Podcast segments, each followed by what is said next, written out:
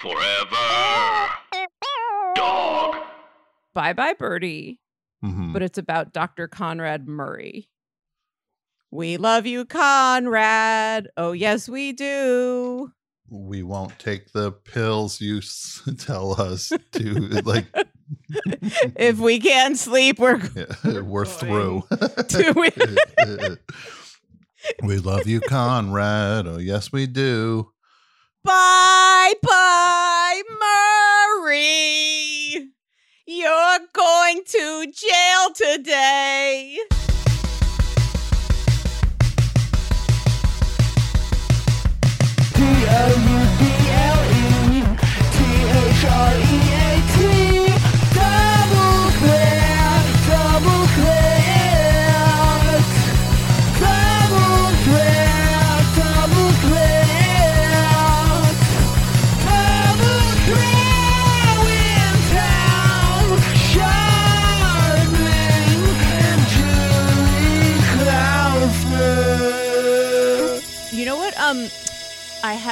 A, a, teacher in college, not to brag, and he said that he always did this thing at parties at his house where he would fill his medicine cabinet with ping pong balls. So whenever somebody would snoop, isn't that such a great idea? We got to get him on the show. so you'd open the medicine cabinet and be like, hmm, like what meds are you taking? And all of a sudden you'd be deluged. And you'd have to like look at yourself in the mirror afterwards. It's so weird with like medicine cabinets where it's like, what do you think you're going to find other than, oh, they're depressed. Oh, they have a rash. Oh, they have like, Yeah, I could have told you that. They people already know that about me if they're coming over. If I know them well enough to come over to my house, they know that I'm depressed and have a rash. well, let me just say this first of all. Julie Klausner, co host of Double Threat, the show you're listening to right now. Woo! All right. Um, It's also I heard a baby scream in the back. Yeah, I'll be back in a second, guys. You were like, woo, baby's like, ah! Oh no, Yeah. he's going he, he's, He's signing going. off, Tom. He left. look at that. you know what? Good for him. Yeah, no. Finally, a good Finally, a, a, a parent prioritizing a, a child over a podcast. It had to happen one of these days. Who would have thunk it? People with a me- medicine cat, oh, like, oh, you'll never guess uh, that uh, Tom. Mm-hmm. Jeannie takes Tom- Advil. yeah, Tom has. Uh, yeah, they take they take Advil in their house. Not in a leave bottle to uh, within a, a, a mile of their house. It's like, People oh, can't okay. help but snoop. They're in the bathroom. They've got privacy. I've, I never but snoop. I never snoop. Never ever. Oh, look at me. I'm Tom I just yeah. Well, look at okay. Then look I at do, me. Yeah, here we go. I, I'm a straight A student and I do Look at me. I don't go through people's shit do. when they're and not. I don't do anything I'm not supposed to do, like Mhm. opening someone's medicine cabinet and stealing their Xanax for later, or Mm-hmm. Yeah. maybe right now. Because I brought my own dollar bill and looky, looky, it's rolled up already. Like, and then suddenly Here I'm like, comes the "Hey, lines that of wasn't- Xanax. "You sure there was Xanax in that bottle in your? uh I don't feel so good." No, it was baking powder. April Fool's, asshole. What if you put? You just like, yeah, it's rat poison. Like you just announce. hmm Yeah, I put rat. By the way, I put rat poison in that. uh Well, what I would do is I would stop. I'd be DJing a six set. mhm. As you know, I love having house Mhm. parties, and I also love house music. Oh, I know your love of house music and house parties. Uh, it goes without saying, but we can say it. So I'll be doing a sick DJ set, and then I'll stop and I'll say, "There was rat poison in Xanax." And then I hit play, and then the music goes, "Y'all ready for this?" I uh, I'm doing a pretty sick DJ set tonight. I got a pretty sweet mix. I'm gonna go from subterranean homesick blues right into it's the end of the world as we know it, and I feel fine.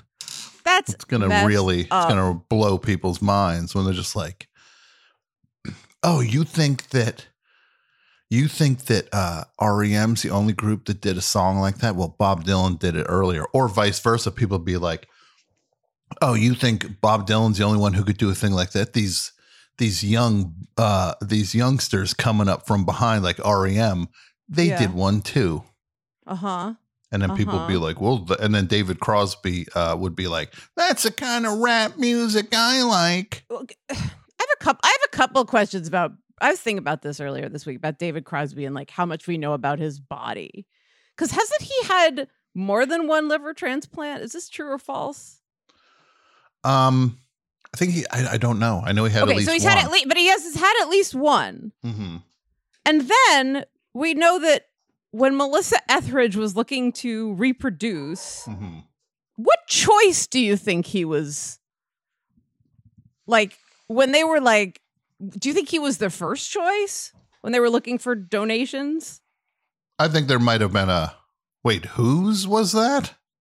That was Oh, Cros- no. remember Yeah, no, but I think that in their household, they were like, uh-huh they were like oh we thought it was david bowie yeah, we were asking david bowie or David anyone, anyone named David. david cross they could have David- just thought it was david cross David Koresh would have been better. they David were like they were like david cross be available let's ask him And then they're just like, wait, David Crosby. Oh, wait, David Crosby. Oh, no. Too late i'm pregnant Kid comes out with a mustache.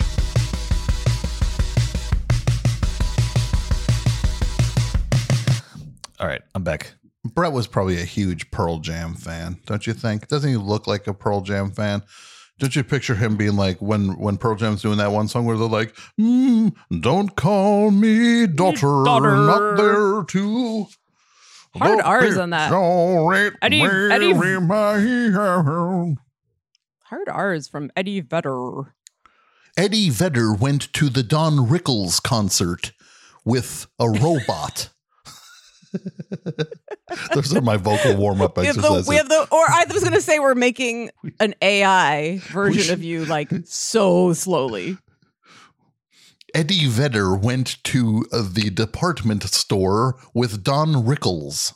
eddie vedder reveled in ravishing his rolos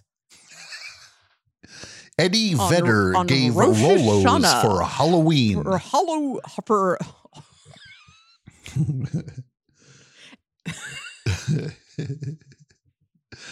Eddie Vedder gave out. Eddie Vedder gave out Snickers on Halloween. My vocal warm up. Eddie Vedder gave fruit roll ups on Halloween to trick or treaters.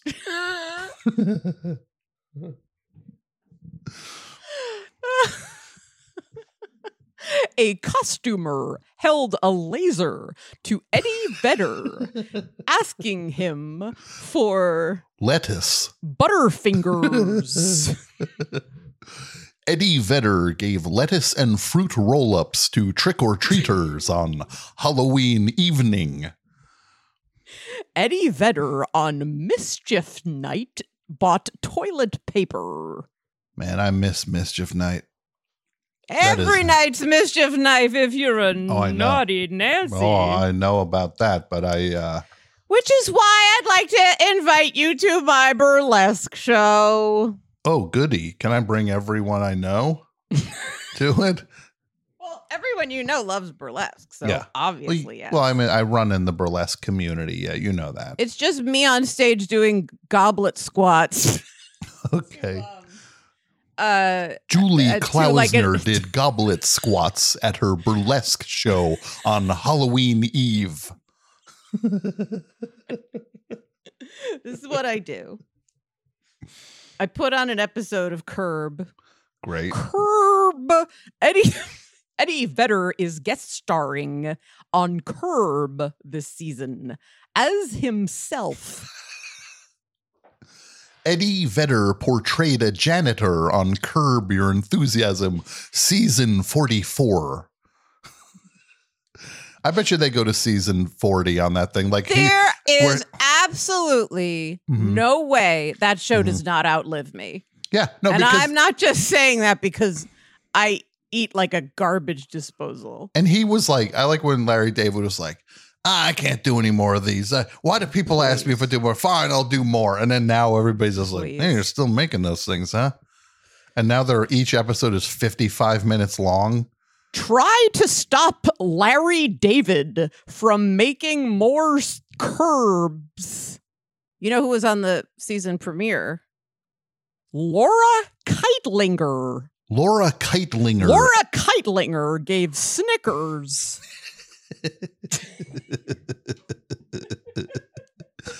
Eddie Vedder trick or treated at Laura Kightlinger's. before they watched The Bachelor. Those are our vocal warm ups for the show. That's how we get into each episode. Now, Brett, you were a Pearl Jam fan, weren't you? True or false? Nah, yeah, you know, I, I, uh, yeah, I, I liked. I mean, I think that was a more a band that I sort of pretended to like in that phase where I'm trying to like appear as uh, sort of normal as possible. That that phase Sure. phase of adolescence. So Mhm. I can't say I ever like was in my room just like deep into Pearl Jam, but it was certainly a band that I like acquainted myself with so that I could. You know, have Mhm. something to say at, at you know in the cafeteria. So you weren't in your room being like, I'm like Stone Gossard. Me and Stone Gossard get it. No one else understands us. That's the guy. The guy in Pearl Jam's name Stone. That sounds like a a new. I'm Stone Gossard. Today's leading story. this Uh, is it's El. yeah. It's El Nino. El Yeah. Nino's hitting us harder than ever, and Watergate's beating up. Or no, not Watergate. Whitewater. Sorry. Hmm. Nineties. The nineties. The nineties.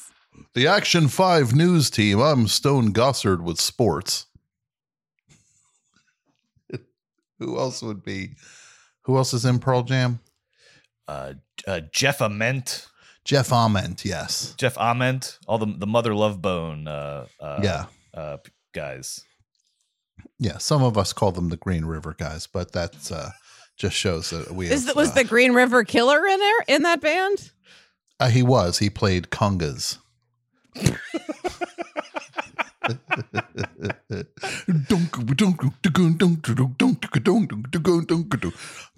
It's like, hey, uh, any chance to get another conga solo in there? Uh, uh, band's kind of moving away from the congas.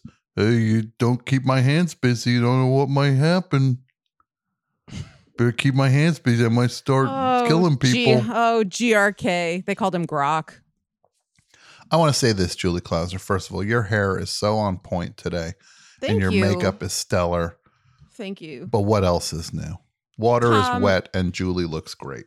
And you people need to know. have been looking better than ever with your patterned shirts and your slim physique and Well, your you're, sweet. short and your haircuts are terrific. And I just I just love looking at you and listening to you and being my oh, friend. this is the nicest thing I ever I couldn't heard. be more I couldn't be more blessed. You don't know that. You don't know. Uh, I'm going to reveal, Julie, a thing. I don't want to reveal it on a double threat. I'm going to reveal it on the old best show.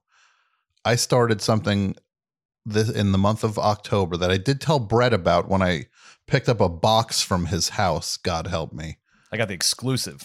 I'm in the middle of a thing. I'll tell you, but we can cut it out. Mm-hmm. I declared to myself, because there's three months October, November, December before the end of the year. I said to myself, what if I walked a million steps, one million steps on my stupid phone app thing? Right?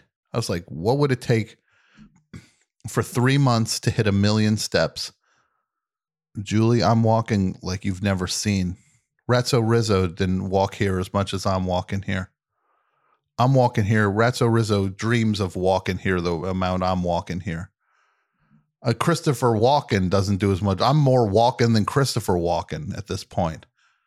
L- Let's leave this in the show. Let's just announce it on Double Threat. Why not? I'm. It breaks down to having to hit. It was like eleven thousand five hundred steps a day to hit this goal, and I started October and immediately fell behind right off the like October 1st, I was like 178 steps, and I'm just like, uh oh. And but then I did the math and figured it out, and now I'm trying to catch up. And I'm I'm walking a lot, and boy, are my legs tired. I walk six miles a day trying to hit this goal. Why am I trying to hit this goal? For myself, just for myself. Mental illness on display, a weird impossible challenge that I embrace like it has to happen, otherwise, or else. And here I am being like, well, it's six in the morning. Let me walk. Mm-hmm. So I'm basically I'm saying help is what I'm saying. Please help me. And welcome to the ventriloquism episode of Double Threat. Well, I can vouch for when when Tom picked up his ventriloquist dummy from my house, which is still in its box. Uh, neither neither you, neither Julie or Tom have seen their ventriloquist dummies yet. Um, he uh, I he's doing this for real. I tried to give him some tips for gaming the system, you know, maybe ways of like kind of cheating the steps counter. Uh, and he he wasn't having any of that. He said, "No, I'm doing this for real." He told me to Um, strap my phone to a dog. Oh, Brett. He's like Stop. just I thought I was helping him out. I thought it was he's like strap it to a dog. Then go get a they've got pork they've chop. got four. They've got every two steps you take, they take four. They take four. Yeah. this is my thinking. He said, "No way." I don't know what I'm doing, Julie. I'm I'm confused. I'm lost and I'm making and I don't know why. Counting the steps as I go on my walk as Tom, Tom goes and walks across America. The million miles. if I could walk, Walk one million, steps, steps, and I could walk one million more, then we'd meet at the bottom of the ocean if I Please. tracked it out with Google Maps. let's just keep walking right into the ocean. That's probably how it's going to go anyway. well, go east if you are going to go. If there is some cross country action, That would be a good way to get me to walk those to get the Proclaimers to sing that song behind me. That'll keep me those moving. two, those those two guys. What if there was uh, no When country for up- old men, but Mhm. instead of Anton Chigurh, it's just just those two guys that show oh up. Oh my god. No country for old men with the Proclaimers instead of Anton instead of Anton Chigurh, like when I wake much, up, run. Get so outta much here. scarier, right? Suddenly you hear suddenly Call it. Anton Chigurh Call runs it. by you. He Call runs it. he you're you're you're sitting there Yep. you see Anton Chigurh run and you're like what's he running from that's the guy we all run from if that if the guy we run from is running who's coming and all of a sudden you hear Ba-da-ba. dun, dun, ba-da-da-da, ba-da-da-ba. yeah and suddenly Yamba, yamba, yamba, yamba, da, da, da. is he running from the proclaimers Mhm. the proclaimers went with Eddie Vedder To chase after Anton Chigurh. to the Bank of America. Um, no, today Oh, on Double Threat, boy. boy, oh boy, we got an exciting one. This is this is a truly momentous episode. This is one Oh, for the. Oh, this is one for the Vols. Wait, let me look at. Uh, Brett, did you send us a little uh, schedule of events? Let me see if I can look at the little. Yeah, basically, I can give you a preview right now. Yeah. Schedule of events is um, we uh, th- th- we're doing an episode today all about ventriloquism, all about the fine art of ventriloquism. This is something that's come up on the show before, uh, and we're really going to get into it today. Um, the main event, which will happen later, is that Tom and Julie are going to unbox their very own ventriloquist dummies. Uh, which uh, uh, has been a long time coming, uh, but they both got dummies in boxes. They're going to unbox them uh, live on Double Threat today. Um, We'll also talk a little bit about ventriloquism, the history of it, watch some clips, uh, and uh, we have some some guests joining us from the world of ventriloquism. I mean, this is very big. Uh, in a little bit, uh, um, uh, Terry Fator, one of the biggest ventriloquists on the planet, I would say The, the, biggest, the biggest, the, The biggest, biggest. the biggest, the biggest the ventriloquist on the planet. Uh, he's got a Vegas residency. If you go to Las Vegas, you see his uh, face on billboards up there next to Cher and um and Celine Dion and Gaga and everybody else.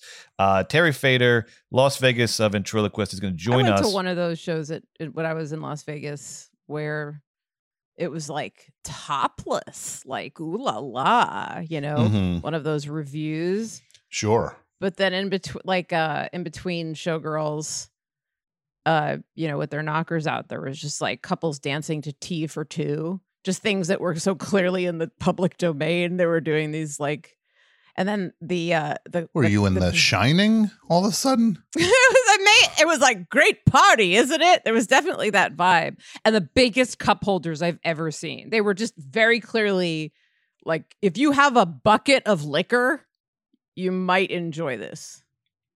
If you have a bucket of liquor, you might enjoy this show. Should we mention Dumbstruck? Uh, yeah. So uh, there's this great documentary all about ventriloquism that that Julie um, uh, introduced us to called Dumbstruck. I, w- I was just blown away by it. This is one of the uh, really one of Brett's the not interested in sliders anymore after this documentary. I don't know how I can. I mean, I would love to be interested in both, but my love of of, of ventriloquism after this week, I don't know how. it Actually, can I think I may have broken a rule. I think we decided after next week sliders we, we can't. Right, Tom? Um, yeah, we're not going to talk about sliders anymore. I've decided there's there's a sliders ban on the show. Brett, we actually had an offline conversation. Anybody mentions sliders, they they are fined five hundred dollars. yeah, Uh, it's like a swear. It's like a swear jar. Yeah, it's a slider jar. We call it. Although, although, did you get your steel put toe boots? Uh, uh, not not yet, but but I I noticed that Death on, on his on his Instagram story, he asked me, he tagged me and asked me if I'd gotten them yet. So I think I so mean, I'm look, the second person after. So I'm basically you're saying death scooped me. hmm I just wanted to brag that Death had tagged me. I mean, it's kind of that was like a real bucket list moment for me. It was getting tagged in a sliders. Tom, um, were we posts. used so Brett could make friends? A real bucket list moment. Just let, let that sink in for a second. Let's not power past that. He was saying the bucket list moment was getting tagged in a tweet by Death, one of the sliders. I've been waiting to be tagged by death for years now.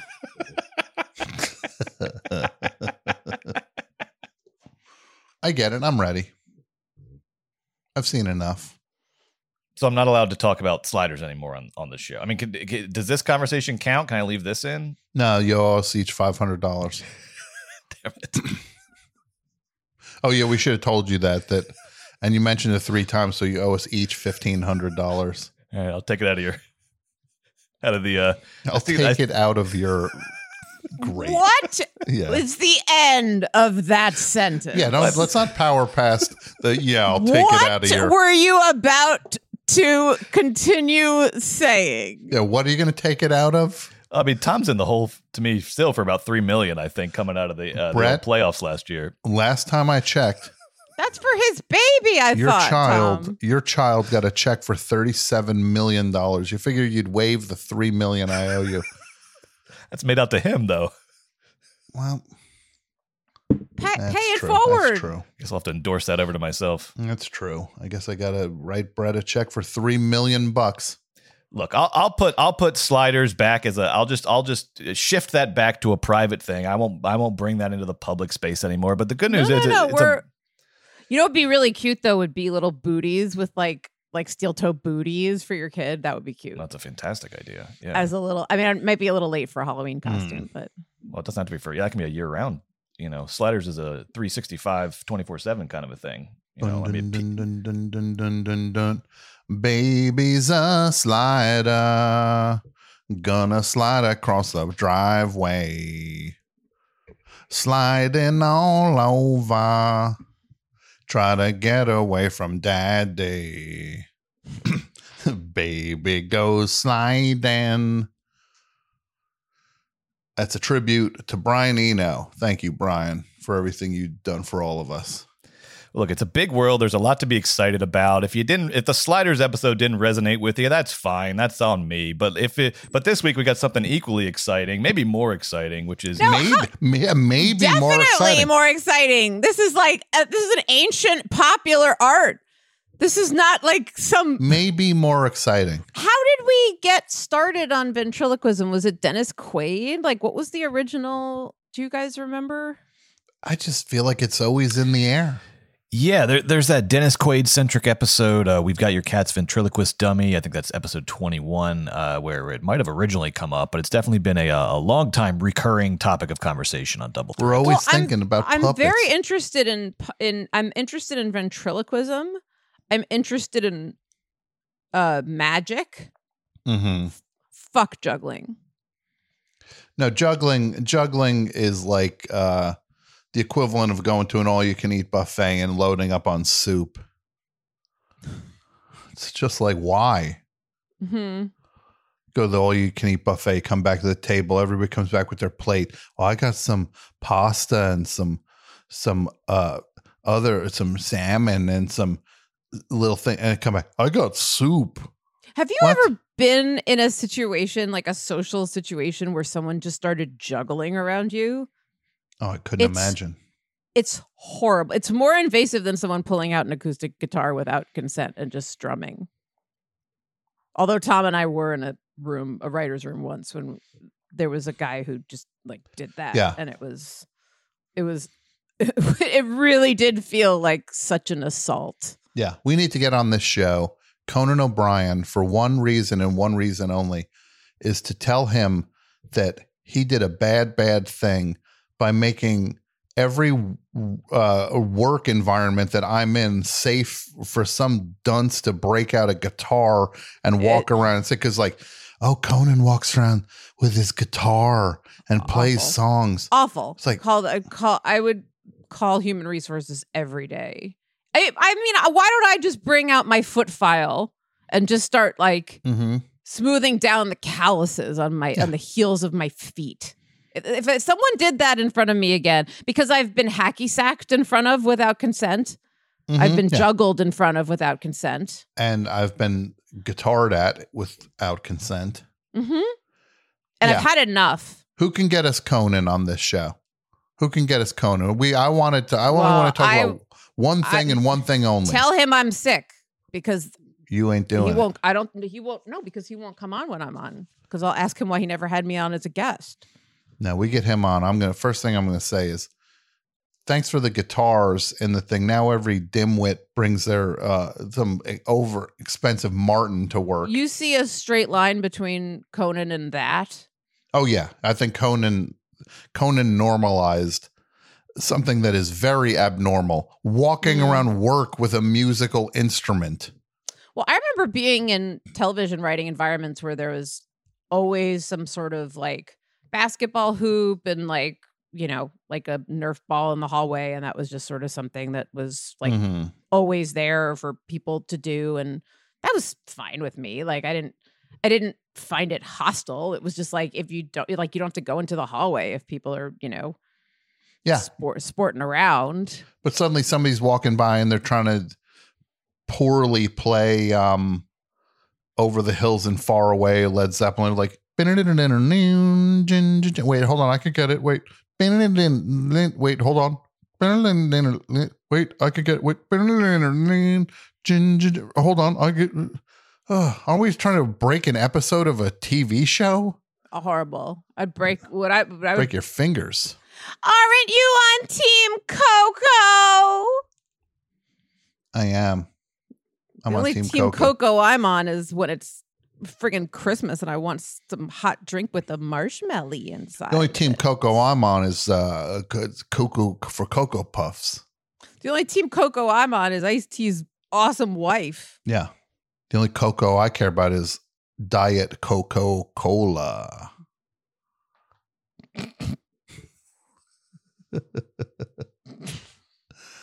so today, is a celebration of ventriloquism. Yeah. And there's an amazing doc, as Brett mentioned, called Dumbstruck, and you get to follow some of the greats um, at the uh, annual convention at the Ventriloquism Museum, which is The uh, Venthaven, Venthaven Museum. Vent Haven, which is presided Mhm. over by one of our guests, or not? Not necessarily. Yeah. So, uh, like I said, we had a we have a um, Terry Fator coming on here in a couple minutes, uh, and he's he's I mean, what a story! This guy he went from rags to riches, went from uh, you know, uh, and you get to see that in the doc Yeah. because they Yeah. follow. It's almost like a Christopher Guest movie, but not. But they follow a bunch of vents in it, and they get Mhm. to show this guy. Spoiler: literally winning America's Got Talent and getting his own show in Las Vegas, where he still has a show, and it's incredible watching this hardworking guy who obviously has a passion for this thing, and everyone in the movie does, and. All their parents are like, "Don't do it." mm-hmm. I beg Yeah. of you. Of all the things you like, please get get one of those piercings where your tongue is split in half instead. yeah. So I thought we'd bring on Terry to inspire you guys. Uh, I know you have aspirations of being, uh, as they call them, vents, uh, uh, a ventriloquist uh, Well, artist. we're gonna try it out. Tom and I are like interested. We Yeah. we're we're we're passionate about things that are a little a little strange, Yeah. a little look, yeah. under the radar, a little left of center. a little different than the kind of stuff you may be used to. Yeah. Brett, you're kind of a basic dude. You got your Basic bitch. you got your hamburgers and Mm, your yeah, yeah. and your ball caps. The Pearl Jam CDs. But Julie and I are cut from a different cloth. Julie's a New March to the beat of a different drum. Julie walks down the street and you hear dun dun dun dun dun dun dun dun dun. She's swinging a paint can walking down the street. Just- Like Saturday and then I and then I pour it over my head. Then she pours over her head and goes, "Hmm, oh, eggshell." And then I go, I'm walking on eggshell, and everybody runs away from me. yeah, And why wouldn't they? I seem crazy. yeah. But I am crazy, crazy for learning things. Mhm. And we have the best of the best here to teach us how to be ventriloquists. And the great news is that I guess a year and a half ago, we asked Brett to get ventriloquist dummies made of the two of us, and he And took us seriously, and he and he Yeah. and he went through with it. The bastard. Huh, can you believe it? He did it. And look, I got this is very exciting. You know, I know it's almost Halloween, but this is going to be like Christmas morning. You guys open these ventriloquist dummies. I do have to give you a couple disclaimers for them. Uh, I I did my I- Oh no! I, I did What- my is this- are they absolute- made out of human skin? What's going on? What's in these boxes that they're marked fragile? Look, Yeah. uh, let, let, let's let's let's let's uh, go talk to Terry Fator. Then we'll come back. You know, you'll get Best inspired. of the best. You'll get inspired. The best inspired. of the Yeah. best. Sky I'm gonna- rules. I'm going to ask him about if there's been any uh any ventriloquism mishaps in terms of technical problems. Is there anything you want to ask him, Julie? I just hope Winston the turtle doesn't pop out without Yeah. me being uh, prepared for it. No, that'd be great. I hope that doesn't happen. And if I if I have the courage, if I have the courage to ask him this question about any sort of technical mishaps, that means I'm overcoming a lot in my life and I should be applauded because I'm very scared to ask this question. So- Tom and I did a pre-record.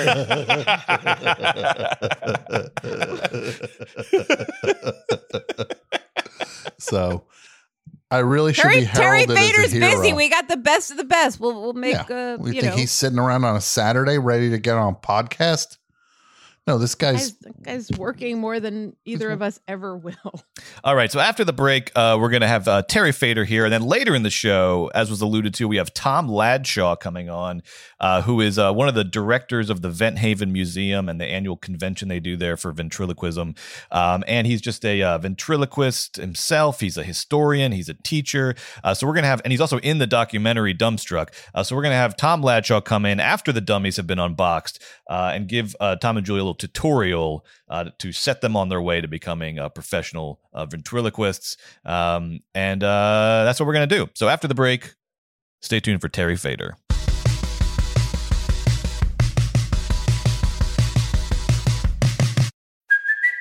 Hey, it's Kaley Cuoco for Priceline. Ready to go to your happy place for a happy price? Well, why didn't you say so? Just download the Priceline app right now and save up to 60% on hotels. So, whether it's Cousin Kevin's Kazoo concert in Kansas City, go Kevin, or Becky's Bachelorette Bash in Bermuda, you never have to miss a trip ever again. So, download the Priceline app today. Your savings are waiting. Go to your happy place for a happy price. Go to your happy price, Priceline.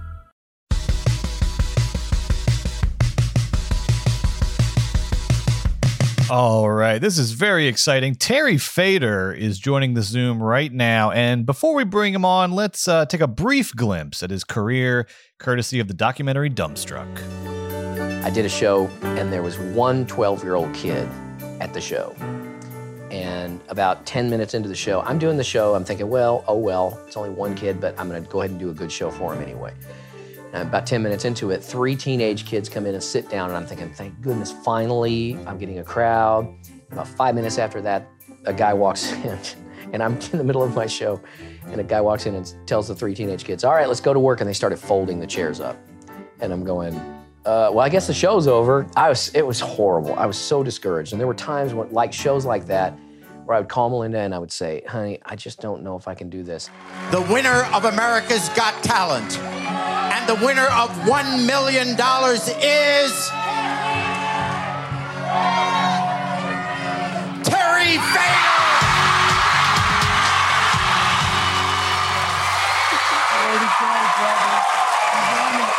We've got one more surprise for you. We know your dream is to play Las Vegas.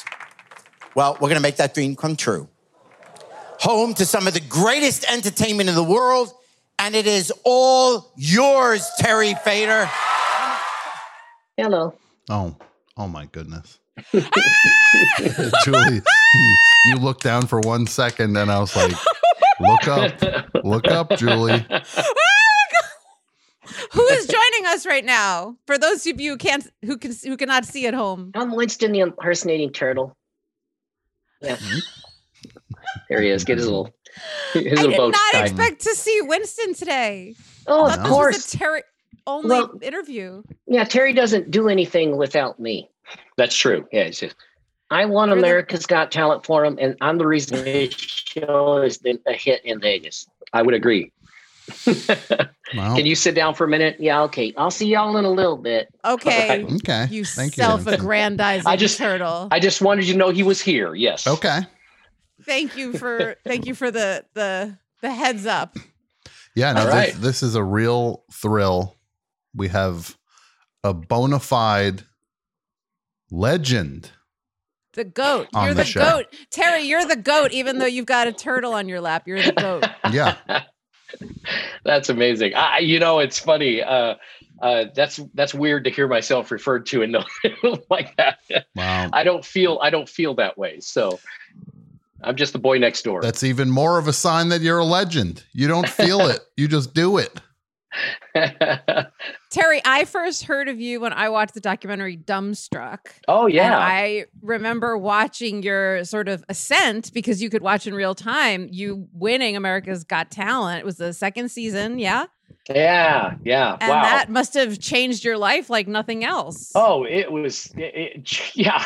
I didn't expect it. I mean, you know, I, I figured. I, listen, I'd been a ventriloquist since, since 1975, and so I really was a professional ventriloquist from the time I was maybe 18 or 19, and I was working, and uh, I knew that people don't really. They think ventriloquists are kid stuff. They think that you know so i was fighting that my whole career and i was never a child's entertainer i mean I, I, my show is clean it's just not it's not it doesn't have that barney mentality of you know oh hey kids how you doing you know it was Mhm. always very cerebral when i say it was more for the adult intellect let's, let's say so you know as soon as people found out i was a ventriloquist they'd be like oh yeah my kids would love that at their birthday and i said no actually you Mhm. know it's it's i think you'll enjoy it as much or more than the kids do but um so when I went on America's Got Talent, I had very low expectations. I wanted to get on two, if I was lucky, three episodes, get kicked off like everybody else, and then uh, raise my price at elementary school.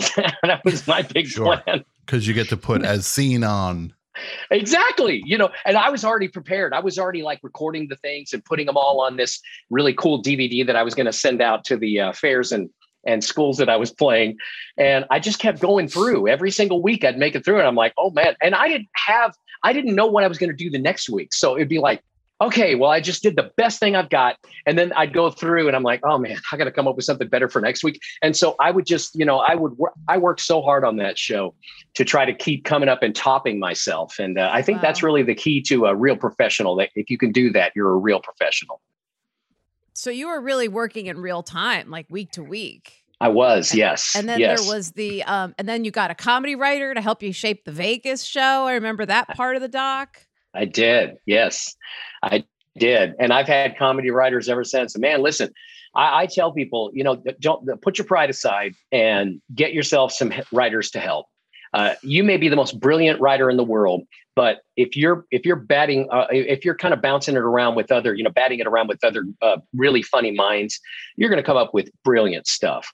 Um, you're only going to come up with one dimensional stuff if it's just you. So just you know, and if you've got the money, um, invest in it and invest in your show and invest in your writing because that's going to make a huge difference. Yeah, it is a it is a, a that is a really solid point because so much of entertainment for the longest time was just about you put the show on and nobody cares about what's behind the curtain with the show. Mhm. And then there was just this point where I don't know if it was like singer songwriters where suddenly singers had to write their material and could like uh, to be valid and then it just this whole thing where you have to be the sole creator of every aspect of everything it's just like It's silly. people- you want to see a silly. good show There's only one Orson Welles. You know, it's like there are some people that can do that, and Mhm. and that's wonderful. I think that's great if you can. Um, but uh, you know, I, I, probably could. You know, I've got a lot of talent, and I've got a lot. You know, I'm a funny guy, and I've, I've I wrote my material all the way up to America's Got Talent, and it was good stuff. But um, but man, you know, I can say that so often ideas. You know, I might have a brilliant idea, and then I'll get uh, you know three other writers who are who who can make that idea even better or they'll get an idea and i'll make it better so it's just it's incredible i mean there's no there are almost no movies that are written by one person you know very few songs are even written by one person mm-hmm. i mean you mm-hmm. know taylor swift's a great songwriter but if you look almost every song she has has a collaborator you know so come on just you know put your pride aside and do what's best for the art and for the craft and for and for the people that are watching your show. And uh, it's mm-hmm. not about you, it's about them. It never is about you. Um, yeah. And if it's about you, you might as well just get out of the business because it's, you know, it you are creating for the people that are watching you. End mm-hmm. of story. I mean, there's no, you know, you can, this is not about your ego. This is about making them happy and making them feel good. Terry, you mentioned Orson Welles. Do you happen to have any um, dummies that sound like Orson Welles, or can you develop one that does? I probably hmm. could. Yes, uh, I, I, probably we, could. We would really love. We would really love to see like Orson the ostrich or something. if, just putting that because Tom That's and I are funny. both comedy writers. You know, if you're if you're really in a pinch, the two of us, you know, yeah, we're always looking for work. I don't mean to you know, speak out of turn, but no, but we agree with the whole thing. That Julie and I talk all the time about some of the most fun is when you sit with other writers and you figure oh. the thing out. It's it's the best part of the process. Well, that's the thing is it's fun. It's not it, it goes from being when you're by yourself and you're doing it it's work when you're sitting around with uh, you know two or three really funny people and you're and you're bouncing ideas off there's a lot of thing going on and it's really really fun Mm-hmm. And of mm-hmm. course, you know, I don't know if you drink, and it even makes it more. Well, we'll what time a glass is it? of wine, or you know, or a cocktail. Yeah, we'll have a glass of wine and a cocktail, and man, I'm telling you, then the then the ideas really start going. And I, sure. I don't drink much. Don't get me wrong. I'm not mm-hmm. like a mm-hmm. I'm not like a drinker, but but boy, I'll have a glass of wine, a couple of glasses of wine, or or a, a martini, and uh, oh my gosh, then it gets yeah. really fun. it mm-hmm. gets really like, this, fun. This yeah. next this next character is an alcoholic badger. uh, this next character is a uh, yeah. inebriated uh, squid. It's, yeah. Uh, then here's a here's a gorilla with a really bad hangover. One too many. Um, Terry, I know you're probably sick of this question, but could you tell us a little bit about growing up and what attracted you to ventriloquism in the first place? Absolutely. Well, I was always fascinated by puppets, and I was always, you know, I grew up uh, in the era of Sesame Street. Um, you know, I was right at the age. I think when they first did their first show, I was four, and so so that was really my era. Was was you know seeing this, and so I had this this dream of one day being able to get on television with Kermit the Frog, and you know, it only took me until I was forty two to make that happen on America's Got Talent but uh, it was really a dream of mine. And then, of course, um, uh, you know, seeing the Muppet Show and and and puppets. Uh, the interesting thing is, was I was not that. Um, I had pretty much the same attitude toward ventriloquists that most people did uh, before myself and and Jeff Dunham and Darci Lynne and and you know the, the people uh, Paul Zerdin and Jay Johnson. Uh, you know, th- we've really changed that that when people think ventriloquism now, they don't think, oh, cheesy and kids show. You know, they don't anymore. And I think you know I, I'm very proud to be a part of the group that has helped change that perception. Yeah, and, and really evolve the form to absolutely. be like to a contemporary sense of comedy. Yeah. Oh, and to make people realize that ventriloquism is not just kid stuff, and it's not, and it doesn't always have to be corny and silly. It can be really great, fun, uh, you know, uh, comedy for for yeah. the adult intellect because it um, seems like sometimes people want to either have it be for absolutely for children or it has to be like the dirtiest like or dirty, dirty, yeah the yeah. dirtiest like blowing up the the whole thing that nobody could mistake it's only for adults Exactly, and and listen, uh, there's a place for everyone. So I, am fine with people doing that. If you want to be a really dirty, com- you know, ventriloquist, great. If you want to be a ventriloquist that that is for little children, that's fine. But I, will never forget. Um, I was maybe five. I think I was five. A prob might might have been six, but I, I'm pretty sure I was five. And a ventriloquist came to my church, and he was terrible. And I remember even as a five year old I'm thinking, this guy's terrible. And and the kids were all laughing around me, and I didn't think anything he said was funny. And then he he was telling about Jesus's terratals. And I'm thinking, what is a terrattle? And in my head, I could not wrap my brain around what a terrattle was. And then when I got older, I realized he uh-huh. couldn't say parable, you know, so he said to rattle instead. So, you know, I didn't know that until I was a ventriloquist. So, so it, it wasn't that I saw someone that interested me. Um, I, I found a book on how to be a ventriloquist when I was 10 in my school library.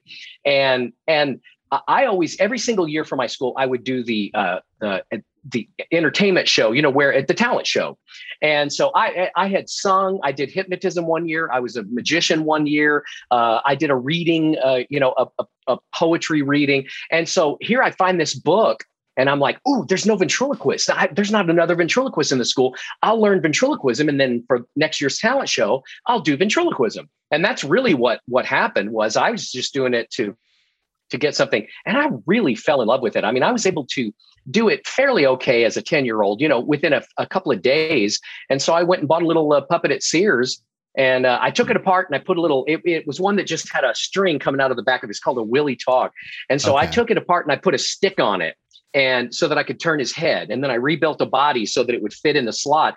And I and I got one of my dad's old costume jewelry rings that he gave me, and I tied it to the string so I would have a little thing. So I was able to actually turn his head and and do it and so I did that for a couple of years. And then I bought a semi pro uh, mm. professional, I mean, a semi professional figure. And then when I was uh, uh, 18, um, my family had pulled their money together and bought me my first professional puppet, who's still in my act. And by the way, you were talking about drunk. He comes out drunk every single night now. and it's great. It's just mm-hmm. great. Um, it, it's so funny to do that. It's a real hit. And even kids love him because uh, mm-hmm. he's hysterical when he's funny, when he's drunk. Well, yeah, he's had to start to, to drink for, you know, living with you for so long. That's Carrie. so true. He's been at That's... your side this whole time. And, and what was the when, go oh, ahead. Oh, go ahead, Tommy. I was just gonna say when you got this first dummy, and then your family is probably just like, "Oh, Terry's got his dummy," and he's gonna, and suddenly it's like, and then suddenly you're like dismantling it. And were they just like, "What are you doing?" Yeah, you know they they didn't I didn't get a lot of the, oh my gosh, what's Terry doing? He's even doing, no, he's going into this crazy. I, you know, I always knew I was going to entertain. mm-hmm. From the mm-hmm. time I was as young as I can, I can. Re- my first memory is standing on a table singing to a bunch of adults at my church. So, I and I and I remember distinctly loving the feeling of hearing them laugh and cheer. Um, my mom told me that when I was, you know, six months old, still in a crib, I couldn't even, I couldn't even walk, but I could mimic so people would say helicopter, and as a six month old, I was able to repeat helicopter wow. and hippopotamus and these these these complicated words.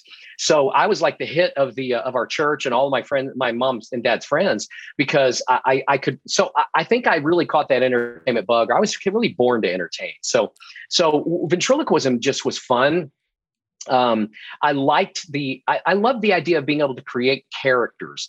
Um, and that's really what I learned, you know, since this is more about puppeteering than ventriloquism. Um, the one thing I learned about Edgar Bergen is that um, it didn't matter that his lips moved, it, it made no difference because he had created these real real three-dimensional characters that had backstories that had lives that were that were funny and and it was fascinating. People say, "Oh, that was weird, a ventriloquist on on the radio," and I, I, thought, well, not really, because he's no more different than Mel Blanc, who was on. He Mel Blanc did dozens of voices for radio shows, and that's really all Edgar Bergen was was a voiceover artist. He did mm. a lot mm. of different voices. It it didn't matter that he had a that he had a puppet on his hand. Yeah, uh, he was, and, and and I'm telling you, if you listen to those, and if you're watching this, uh, whether you're a ventriloquist or not, you need to you need to listen to some of those old because it is impossible to tell that that's two people or three people. You know, when he brings out Mortimer, when he brings out Charlie, he speaks, and the it, it is he has created these real characters, and the illusion is so perfect, and and anyone as a ventriloquist or a puppeteer has to understand it's not about doing the puppets and do and the lip movement it's about creating memorable characters that people fall in love with. I mean think yeah. of the muppets you know kermit the frog F- fozzie bear gonzo uh, bert and ernie uh, big bird. These are these are real entities. You know i argued with a kid when i was seven i went and saw the muppets uh, I went and saw Sesame Street live. Maybe I was six.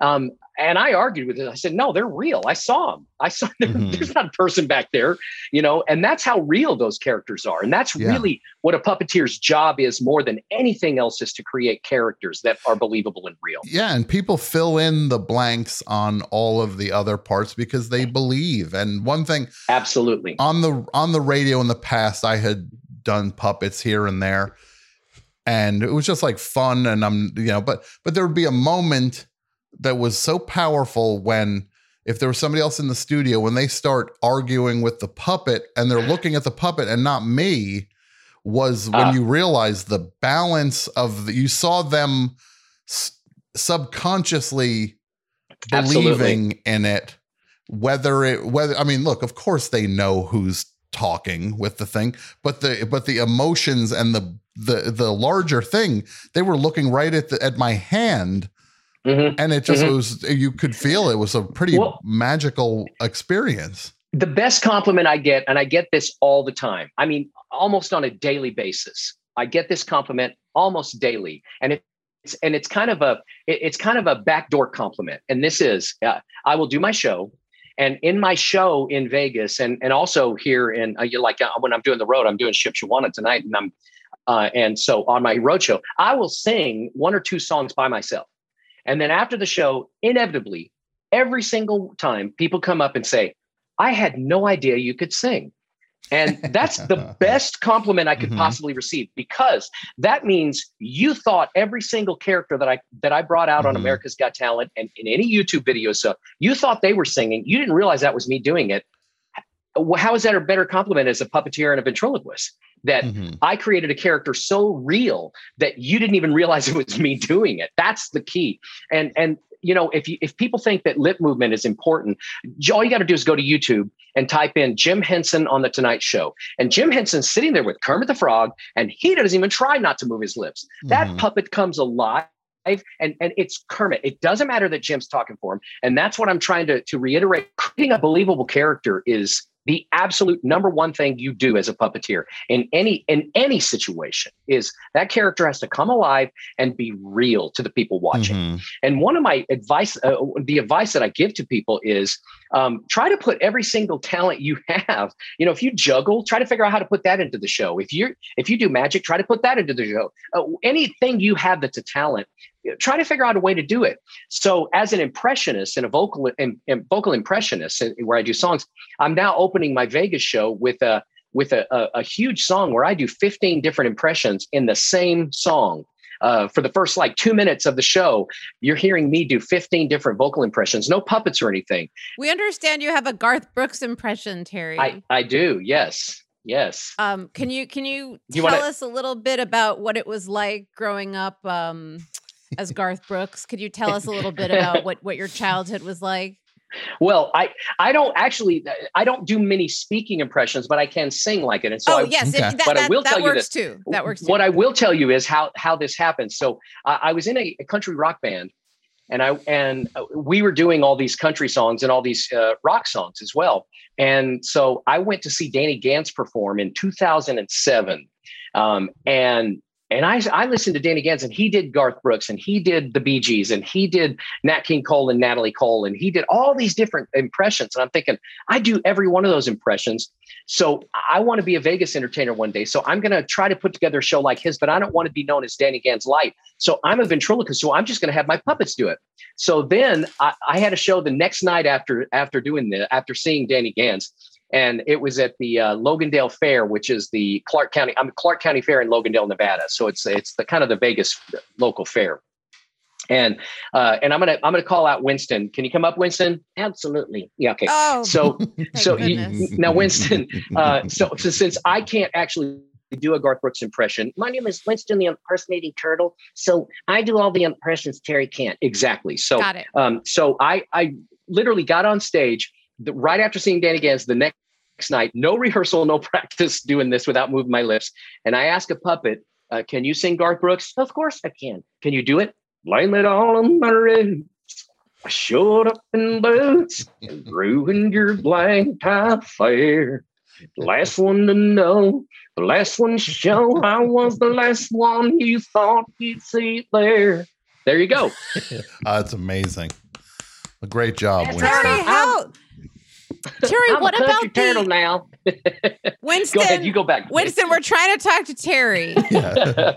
Terry, how do you handle the the vocal and the sort of physical challenges of doing an impersonation with your because I know that you you said that not moving your lips isn't or shouldn't be a priority, but you don't move your lips and that's incredibly impressive. How do you manage to do both? Well, that's just thousands of hours of re- practice and Mhm. rehearsal. You know, I, I drove from coast to coast. Uh, I, I was in a band. I started in a band in 1989, and all the way up until 2002, I was in a band. And then I went solo, and my act was me do singing to like tracks and and bringing out puppets. And so what I would do is. Uh, and then also, I, I was a ventriloquist from the time I was 10, and my parents had a janitorial business. And so they would set us to work, and we would work sometimes eight hours a day. And I hated it. So what I would do is I would listen to the radio and I would uh, practice. I said, "Oh, I can practice ventriloquism while singing to the radio." So I'd be like mopping or vacuuming, and I'd be like, "Don't stop believing, hold on to that feeling." You know, as I'm as I'm vacuuming and doing, and and I'm just listening to the radio, learning how to do that. So that was that's just a lot of work, a lot of hard work. Prac- prac- Sure. The answer is practice. Yeah, yeah. Yes, N- yes. Now, over the years, have you? Um, I'm sure all these shows you've done. Have you ever had weird technical problems? Things like, uh oh, what are we gonna do here? What's like your? Oh. What's the biggest one where you're just like, oh no? Absolutely. Oh, oh, there, there's a couple. Uh, first of all, this one time, this well, actually twice now. Uh, but remember, I've been doing this forever. I've been doing this professionally since I was 20. Uh, so you know, what is that? 36 years, uh, 36 and a half years now, and um, so uh, you're going to have all kinds of things. And I'm one of those kind of old school vaudevillian type who says the show must go on unless I'm in the hospital, which has happened a couple of times. Uh, but if I'm not in the hospital, I'm not canceling a show. And um, so I'm I, I will go out there sick. It doesn't matter. So I get up, I, I go to one show, and um, my my road manager had left all of my puppets in the in the van that had taken us to the airplane. And so I I get to a You're- show. you mean your former road manager? Uh, well, yeah, definitely my former road manager. So I had no puppets. Now, uh, fortunately, I had fortunately there was a kid that when I first won America's Got Talent, I've really I'm really into uh, helping promote um, ventriloquism and and help you know help people that that. So I had bought this kid a, uh professional ventriloquist puppet. I knew him. And so it was, I said, you know, when if I was young, it would have changed my life if somebody had bought me a professional puppet. So I bought him a puppet, right? This was right after America's Got Talent. He he brought that to the show. I didn't know he was coming. And he Oh my wanted me to autograph it. And I go, oh, I Oh, will wow. definitely autograph this. Do you mind if I use this puppet? yes. And the kid's like, Yes. yeah. So I get this puppet and I literally wrote an entire hour and a half show. I came up with, uh, I just winged the entire show. I Mhm. did some of the other stuff, but I had this puppet doing different impressions of my other puppets and people loved it. Another time, uh, same thing did the, happened. pu- my, did the my puppet puppets did- complain about the road manager a fair amount? I'm sure he did. I'm sure he did. Uh, same thing happened. My puppets did well. They except that this time I shipped them and they did not arrive. And so I had no puppets. So I went out and we were selling these little Winston, the impersonating turtle puppets. And I went out to, to my merch booth and I did a whole puppet with one of those little Winston puppets that I Mhm. sell. And then I autographed it and auctioned it off for charity at the end. Amazing. So, uh, so you know, y- y- the thing is, is if you're if you're watching this or listening to this, um, your job is to entertain the audience. Period. It doesn't matter if something falls apart, if the if the sound goes out, if the lights go out, have everybody pull their iPhones out and, and, and light you and do a show. Your job is to entertain the audience. I can promise you, no matter what happens, if you entertain that audience, they're going to leave feeling Mhm. that feeling they got their money's worth. And that's really, Yeah. you got to have that attitude. You cannot say, oh my gosh, oh my gosh, I can't do it. You've got to say, okay, well, this didn't happen. Let's do it. Yeah. Let's let's pull through this and do it. But that's and have it. fun but with it. Yeah. But that said, there must have been a good five minutes of that one when the puppets were still in the van that the road manager heard some different impressions from Terry. definitely, definitely. yeah. Hey, anybody want to hear an impression of the stupidest guy in the world? Whoops.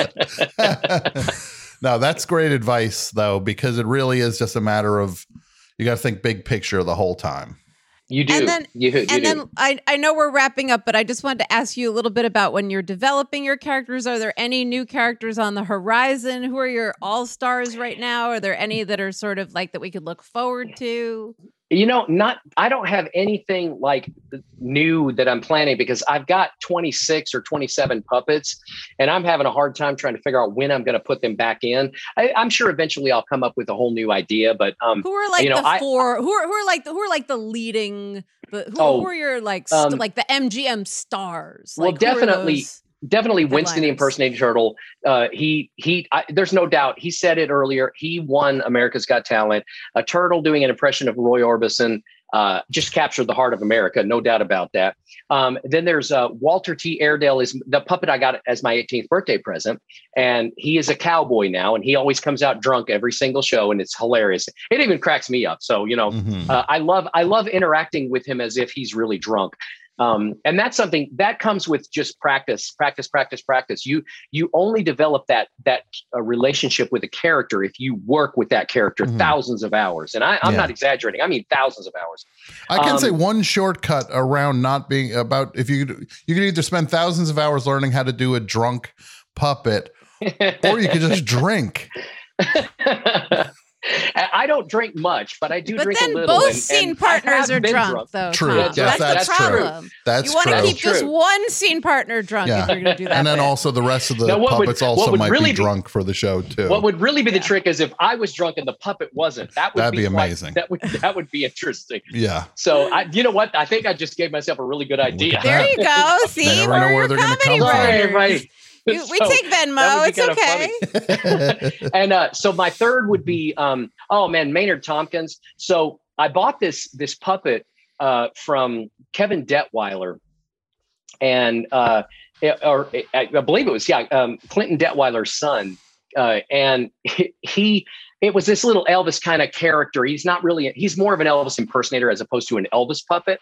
And uh, and I couldn't come up with anything really funny for him to do. And then one day it just hit me. I thought, oh my gosh, what if he's the one Elvis impersonator in the world that never actually took the time to learn any Elvis songs? And I have more fun with that character than I do any of the others. I have so much fun with this Elvis impersonator that doesn't that never actually learned any Elvis songs. He's so funny and he's Mhm. so much fun to do. Well, we can't thank you enough for spending time with us, Terry. You're an absolute delight, a true showman Thank you. In Thank the in you. the tradition of all the best, um, all and beyond Vegas, but you know, just a true a true performer. Yes, it's, Oh, a, that's it's so a nice real, of you. It's a real pleasure. We appreciate you taking the time. Thank you. Thank you for And- having me. Break a leg tonight. Yeah. Thank Um, you. And uh, and and I hope you're starting to take your puppets with you on the plane. Mhm. We they're, I hope are, they're yes. sitting No. Mm-hmm. underneath your seat at all times. Like they're carry Well, on. I hope at this point. we always carry Winston on. I could do an entire show with just Winston if I had to. Uh, the rest of them are under. They they go in the luggage compartments, and so they're you know. Wow. Uh, but they, yeah, they, uh, we haven't had any trouble. Winston's like the Knock on wood, nuclear right? football. Winston's like the nuclear football that you have yeah, and- Exactly. handcuffed but to your it's wrist. good that the other characters know their place when they're in that chilly little compartment underneath the plane. yeah. They Yes, know they where they do. belong. Mhm. And then Yes, Terry, do they you have anything to plug before we go? Well, just my fa- my uh, show in Vegas. Obviously, I'm at New York, New York uh, Hotel and Casino. It's uh, the show is called Who's the Dummy Now, um, and it's a lot of fun. And uh, it's actually we we were just named the uh, best casino show by USA Today uh, last week. In fact, so. So congratulations. So it's thank you. So I that's really my big my big plug. And go to all my socials. I'm now on TikTok. I'm on and everything is just at uh, TikTok is official Terry Fator, and all the rest are just at or hashtag Terry Fator or whatever the whatever Awesome. it is supposed to be. So well, Well, having all right. watched that documentary and watched your ascent, I couldn't be happier for you. And and you know, just uh, keep being the best because it Thank seems like there ain't Mhm. no one better. thank you. absolutely. Thanks. We'll see you soon. Thanks again, Terry. All right, Thanks, Terry. Bye, Thank you, guys. Winston. Thank you. Goodbye. There he is.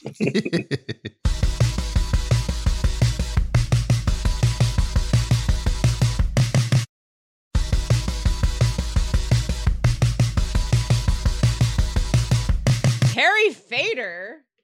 Unbelievable. You know what doesn't fade is my love for him No. as time me goes either. on. He is super successful, super famous, guy, and super nice. ever. Yeah.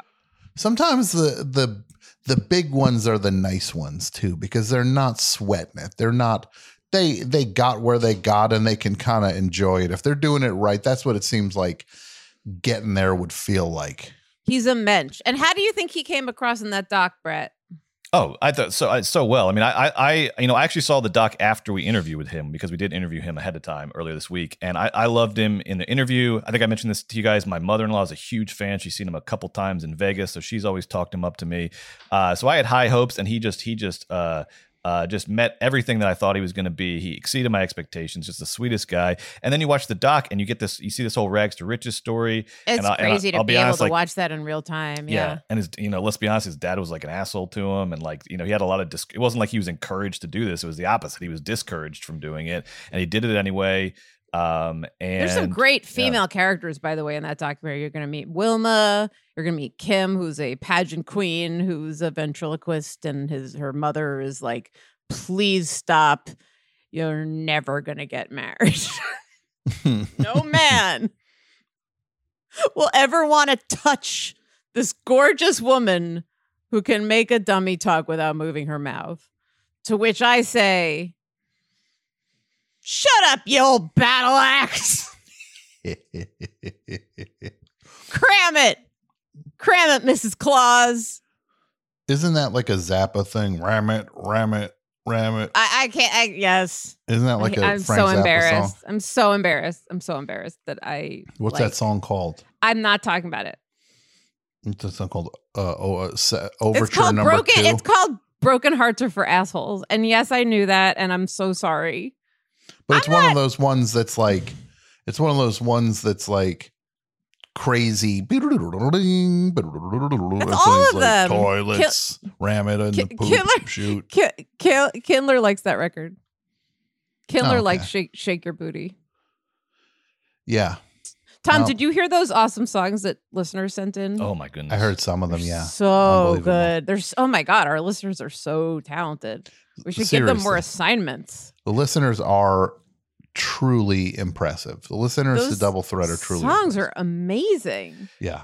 And if you go back one episode in your feed, you'll see uh, we did a bonus episode with uh, all of these uh, songs that listeners submitted based on Tom and Julie's lyrics for these new Halloween songs. Uh, Paula so Dean great. killed my parents, sexy There's, costumes. okay, so I, I just want to say the Paula Deen ones like genuinely upset me. Like they were like the Mhm. ballad. They were chilling. They Yeah. were bo- they were blood like chilling. a murder ballad. yeah. They were murder ballad. I would like to see a cut of Natural Born Killers hmm where they replace the Leonard Cohen music with some of these these uh these these Paula Deen songs. Yeah, But I did- If yeah. Johnny Crash was still alive, he'd probably do those songs in one of his records. Who's Johnny Crash?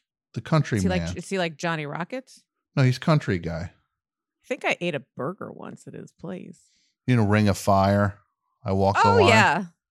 Yeah. Oh, I thought you said Johnny Crash. Yeah, I did. Ain't that his name? Wait, are you talking about the the Clash? Hello, I'm Johnny Crash. Oh no no no no no no no. He's like trying to teach kids about car accidents, Yeah. and he's like, "Please avoid a a car of fire." Yeah. If you crash, you'll be trapped in a car of fire and you'll burn, burn, burn, burn. that car of fire. It's so That stupid. car It's, of the- it's like the fire. stupidest thing we've ever said. So stupid. It's so stupid. and yet someone will rip us off. Probably. Probably. Those songs are so good. Did anyone cover um, me and uh, uh, no, I think that I think everyone. I, it was. I think it Leatherface was. A, and me and Daddy May? I, I think everybody concedes that Yes. that is we own that one. I think it was an will say- implicit sign of respect that nobody even Mm. submitted a Fair. Daddy and Le- Leather and me and Mhm. Leatherface makes I will three. say of all those songs, my favorite part was uh in there goes, What should we do on Halloween? You'd be surprised when I tell you of our plans. Dinner!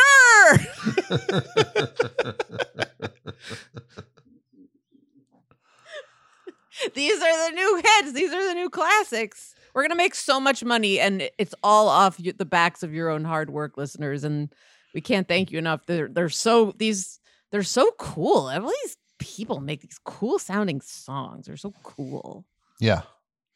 I always say to myself when I get ready to talk to the listeners, it's just like, I really want this to be like a conversation.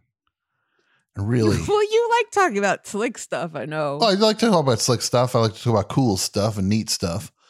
But mostly, I like to talk about raw stuff. I know. Can you believe? It's first of all, how great is yeah. Terry Fator's Oh, uh, forget it. Garth Brooks Garth- impression? And closed mouthed. Yeah, I'm going to put a video my- up on that. So make sure you follow us at Double Threat Pod on Twitter and Instagram to get the video of Terry Fator doing that Garth Brooks impression. That's one of the most amazing things is that he he's doing the he's not yeah. Oh, he's backwards he was and in doing the show for us on I know. this. He was not I love him faking. so much. He was not suddenly like going easier with his with his uh ventriloquism. I wish I was related to him. I wish I was like. I wish I spent Julie? every holiday with it. Well, don't you think that'd be great to be like, guess who's kidding. here at Christmas? In this envelope, Yes, the results. DNA. Wait, you're telling Terry me? Terry Fator is your father. Stop. Oh the results are in. That's your dad. I could be your Fader father. Won't you put put your puppet hand in mine? I wanted to see if we could get you're dumber than Johnny Isn't it, Crash. isn't it Fader figure? Wouldn't it be Fader figure? That's true. Why'd I go? I went Fader Yeah, father. I know where I saw where you went. I, as they say, I saw what you did there. Yeah, yeah. I saw what you did there. Okay. I saw what you did there. All right, should we open these, Yes, these yeah, in these terrifying boxes. boxes? So, so I, I like. Can I, I need to do a little disclaimer first before you open these. Uh, just, just a, just a heads up. So, they are haunted. We are good. These are monkey paw curse things. Yeah. I yes, look, these are these are both. All right, here's the here's the deal. First of all, Definitely going to be cursed. I mean, there's no question they're cursed. there probably is some sort of curse on them. I, hopefully, it'll work for you. You know, uh, as opposed to against you. Um, uh, I. So what I want to say is this: is it's. I know the initial idea here was to get uh, personalized ventriloquist dummies that look like you. They're like a Julie Oh, puppet no. and, a, and Oh, a Tom no. puppet. So he about to? He's softening the blow on No. this. when we open and we see like now here's like cabbage patch dolls with like double chins and like googly eyes, I'm sure there is some way to get this done in the world. Obviously, you bro- know, broom straw for is- hair. there's a to, to get actual ventriloquist dummies because I was not going to get puppets. I was not going to get felt puppets. I know that's that's a that's a fine thing. There's there's other shows that have gotten puppet versions of themselves. I wanted real ventriloquist dummies. Uh, getting getting customized, custom made ventriloquist dummies that look like people is not only very difficult to do, but also uh, just very cost prohibitive as well. It's very expensive. So I did what I think is the next best thing, uh, which is I bought uh, two ventriloquist dummies. Um, and I uh, uh, that are and I customized them to try to to try to evoke. Uh, I couldn't change the look of them, but I tried to make them evoke uh, Brett, uh, Julie it- and evoke Tom. Uh, so this is this these It's are gonna make me suicidal when I open this box. Brett, Brett, I'm already on the ropes. I was gonna say, like, is this gonna give me more body and face dysmorphia What I than I, want you- already have? what I want you to focus on here is not eh, not any of that. Focus on the fact that I you you're you're you're, When you're you say you, did you do this yourself with Yes. paint? And, Yes. Oh my god! So this is- Brett! this is what I want you, you to didn't even run these through like our our art. You didn't delegate this to all the talented artists in our listener Look, community. look, everybody knows I like sliders. I, now I like ventriloquism. I like this and that. The, the number one thing I like in this world is Tom and Julian doing double threat. So what I want to focus Okay. you on is like this is this is my I don't this is my gift to you. Okay, So Any- who'd you any- mail? Who mailed any- these to you? Why is there a, a packing slip on this? So I got the dummies mailed to me, and then I customized the dummies and then shipped them out out to you guys. Uh, so it is. Uh, this is my ma- ho- Brett, hold on. Could you mute Yes. yourself for a second? sure. Yeah, yeah. Real quick. Tom, Yeah, Julie. have you noticed that Brett has been like hot gluing tap dance things to his gloves, and now he's Yeah. got like would this guy get got a like deal sort on of a like glue is gun? this like a gonna be like a is there gonna be like a, you know Zodiac killer Etsy craft shop at some point? Does he have some sort of Brewster's Millions deal where he's got to burn through all the glue All from these, like, craft gun, supplies where, the like, money? the mob is like, "Hey, uh, this stuff fell off of Michael's truck. It oh. sure would be a shame if you didn't get Yeah. rid of it by the end of the week." Let's do it. Open these dummies, okay? All right. If you don't like it, that's on me. Okay, that's Oh on no, me. that's fine. I've never been more scared in my entire life to know what's in here. Hope they made it. Hope they got shipped all right. All right, Tom and Julie are opening their boxes.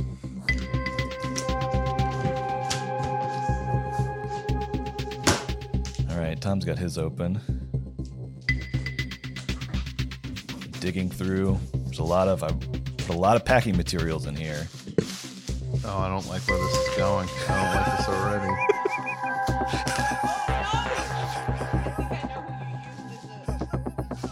Oh, Brett is. Sorry. Are we ready, Can we do it at the same? We'll do one, two, three, and then we'll both show them in the video. One, two, three.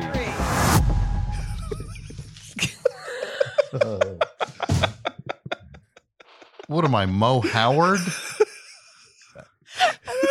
Moe Howard wearing a Lou Reed shirt. And I'm. This you're is Carol This Channing? is Carol Channing Dang. wearing a Divine T-shirt. Why I oughta. hey, yo. raspberries. I don't have a bowl haircut. I'm sorry. I'm sorry. Why I, I This hair is. This is also pink, and why is it wet? Like this is still I, wet. I, I manic panicked it and it didn't come out red. Brett, come- this is didn't come pretty out red. amazing, though. I, gotta say, love Brett, it. I do love it. I'm taking Why off the I jacket, oughta. though. Julie, what's up? How's it going? see how I can do this. Yeah, sorry, Julie. Yours is like yours is a little harder to maneuver. You got a drawstring on the back there. Hey, Julie. Yes. Julie, what's up? How's it going, Julie? How are you? You know, it's going. Look, on, I I'm a to- lip syncing. Look, you can't see my mouth. though. Wait, so this is I, I manipulate her with the string, right? Yeah, yeah. I- I got it to work by having sort of one hand brace the head and one hand do the str- or one hand, yeah, one hand on front there and then one hand working the string. Okay. Okay.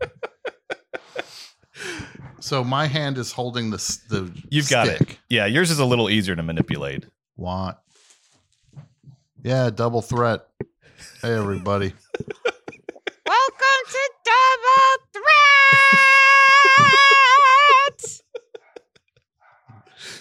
Yeah, hey. My name's Julie, Hey, everybody. Welcome to Double Threat. My name's Tom Scharpling. And mine's Julie Klausner. We was my was, my voice should be down here. Where's your Where's We'll your do. Let's talk in voice? our normal voices. Okay. Okay. Hey, everybody. What's up? It's Double Threat. How are you? I got my Lou Reed shirt on today. What else is new? Julie, what shirt are you wearing? Um, I'm wear. Hold on.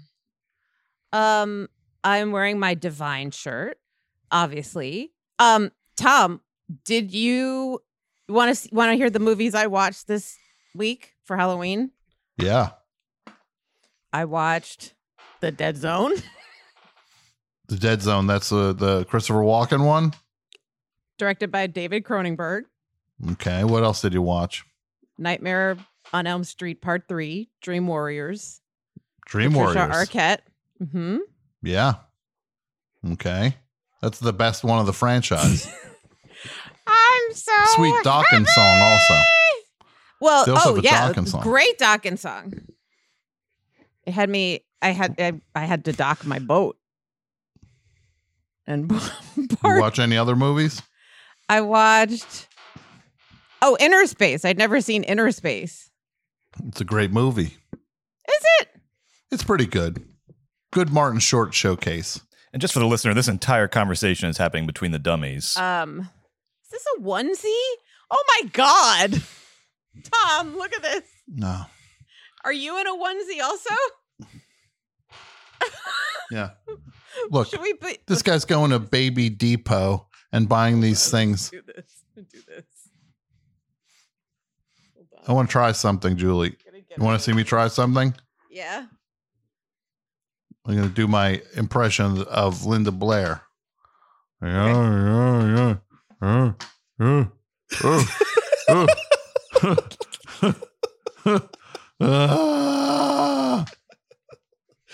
Guess what movies I watched this week?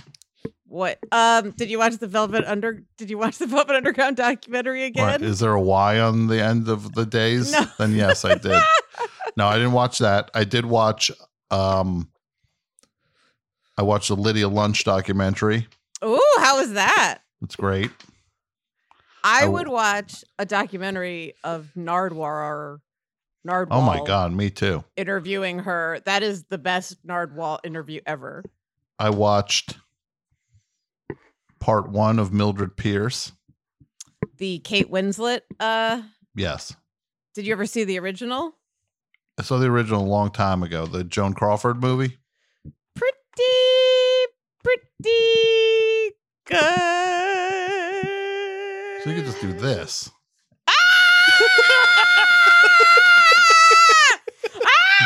the head comes out. So, should we watch clip? Should we watch clips Yeah. or something? Yeah, yeah. Let's Do that. All right, let's uh now that you've got your dummies, let's watch some clips of some fellow uh, ventriloquism artists. Uh and this is from uh these clips are from the movie Dumbstruck. I'll put a link in the show notes. Everybody should watch this documentary. It's truly incredible. It's the best. Uh, I, I watched it once just for the show, and I'm gonna be watching it again later this week because I truly it's truly one of those just those great documentaries. Tom just left the room with his dummy on his hand, and I'm eager to hear if there's any reaction that's going to come outside that door. God, I wish my teeth were this straight. I swear that hair was was red for a second, and then Was it? Yeah, and then as soon as I w- I woke up the next morning I- to mail it, and I was like, And it is "Shit, that pink. is that is pink. That is just that is bright pink." No, I wish I, I was cool enough to pull off this color, but it is it is damp. It's definitely Yeah, wet. I know. Tom, did you just scare the dogs with that Wait, hold on. dummy? wait. What? What just happened? Did you scare the dogs? Yeah, the dogs were going nuts. So I make sure it was okay. So you have some clips? Yeah, here we go. So this is uh, this is from the movie Dumbstruck. This is uh, it follows several different ventriloquist artists. Wilma! Uh, this is Wilma, um, uh, who is one of the standouts. Um, and Wilma, uh, in this clip, she's got a um, a uh, big ostrich puppet, almost almost like a, a two scale ostrich puppet, gigantic puppet, uh, and she's making her way through the annual Vent Haven uh, ventriloquism convention. Which we're all in agreement that we're going to attend. Yeah, I'll meet year. you there. Tom, you said the same thing to Brett about Terra Lingua. Yeah. and now the two of you are going and you're going to have a f- lot of fun. Can't wait next weekend. I know we've got to figure out later. uh, what we're gonna. Yeah. I can't walk very fast. I don't want to lay an egg. Pretty much the rest of the family wants nothing to do with us. And they, they always tried to tell me to stay away from my aunt also, but I was in rough times and my aunt was the only one to help me out, so. I'm going down to get drunk. Hold on. Please stop that for a second. Please stop that for a second. I've never seen anything more unnecessary to say on camera than the whole family hates this, but she helped me out in tough times. So I put up with it. Yeah, I mean, you're talking about a wonderful woman with an ostrich puppet on her arm. What is there to put up with besides maybe like occasionally having too many giggles and too much joy in your life? Pretty much our family's fed up with this and uh, doesn't want nothing to do with it. But uh, I hit some hard times, and yeah, I just she was the only one there for me. So I drive her these puppet things in her car. Nephew of the year. Nephew. Characters that I, if I said it myself, I'd be fired, I'd be slapped in the face or beat up. But they can say stuff and get away with it. She was working, I think, as a security guard, and she got beat up pretty bad, and they had to wire her jaw shut. And of course, they said, Well, you can't talk. that's not going to stop Wilma. so that's how she started to work on the ventriloquism, and she found a way to talk with her mouth wired shut. Testing one, two, three. Everybody, beware of the puppet mobile. Well, that's Wilma just something charming about that. Wilma, Wilma is in the Redhead Hall of Fame. So with Give these my- puppets, Give my puppet some knockers. is this going to be a part of our live show? Um, I think the guy from Vent Haven, when he comes on, could maybe hook us up with some like. No offense, Brett, you did a Yeah, great yeah, yeah. job, but I I want like higher higher quality Yeah. dummies that I I'm just concerned about the string. The string is not great. This is a little Yeah, yeah. challenging. Yeah, well, Terry Fator mentioned that his first puppet he got had a string. So I, my, my thought is these are your starter puppets. These are the starter dummies. Okay, Yeah. got it, got it. Could you imagine Brett's wife watching him painting up dummies and dressing them in Lou Reed t-shirts? Onesies. and she's just like, Brett, we have a baby now. We gotta start to shift some priorities. Do you want us here." to send these onesies back in case you want to put them on your bed? Like, imagine like Amy reaching for a onesie to dress the baby, be like, no. Uh, that's actually that divine onesie is actually for Julie's puppet. what? That's for dummy Julie. And Amy's like, hey, she's not that dumb. And then Brett's like, we're doing it. This is what I, this is the magic. So what? Where is this now? So this more is, uh, la- dumbstruck the ventriloquist. Yeah, later on in Dumbstruck, uh, I'm just showing you kind of you know things you know like like um um like Wilma said there. You know, one one tip she gave was that the dummy can say things that she can't. That's like a you know a trademark of ventriloquism. Another trademark of ventriloquism that I learned from this documentary is is you got to hustle. You really got to be persistent with it. Um, and this next uh, event is Kim. And Kim uh, went on a cruise. Uh, she hadn't booked uh, a act on the cruise, but she was like, maybe if I just go on the cruise, uh, I can get an I can get some stage time. Um, you know, on one. So she goes on the cruise with her dummies and is trying to get some stage time. And here's Kim. so hungry. I got the Two hours of sleep. So I'm here on the cruise with my sister Lori. Wow, it's so tiny. We got the cheapest room possible, and our beds are very small. this was a ton of work to bring it all on here. so she has her crown. She's now a diva. I hated being in the bag. Oh, I ain't got no body. I know. We'll change that in a little bit. Oh, good. Oh I got a whole new outfit made. She had a breast reduction right here. Yeah.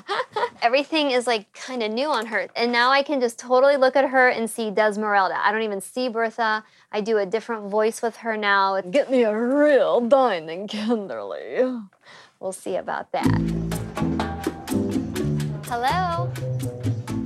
Hi, great, great. You too. So I just went to the information desk and they paged Jimmy, the cruise director, to see if I could meet with him and talk to him about performing. Would it be possible to talk in person? We're set. I got a meeting. Hey, it's first step. Step number one.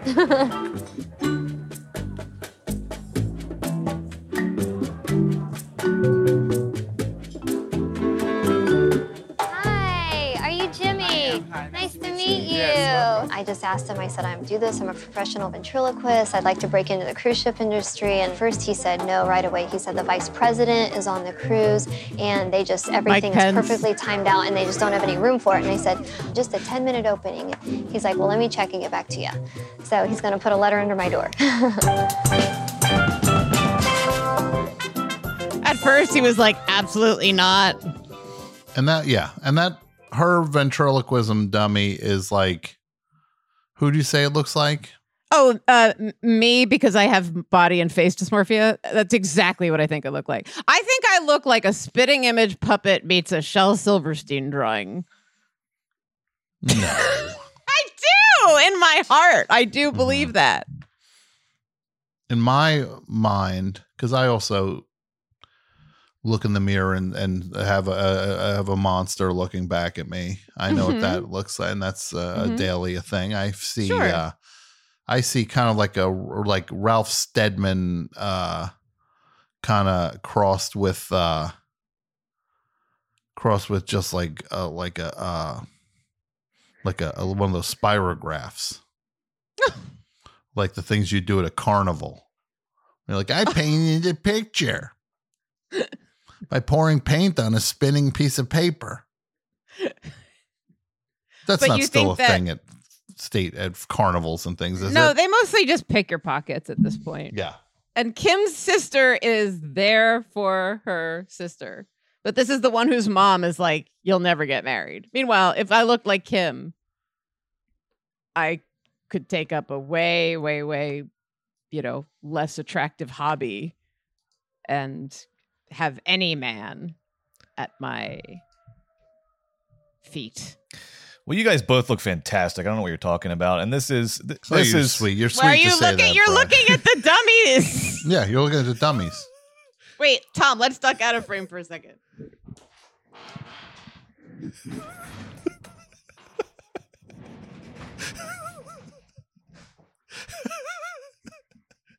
like I said, you guys both look fantastic.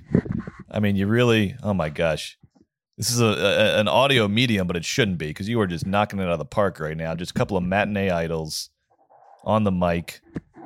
I mean, just the like almost a glow coming off of you both. Unbelievable.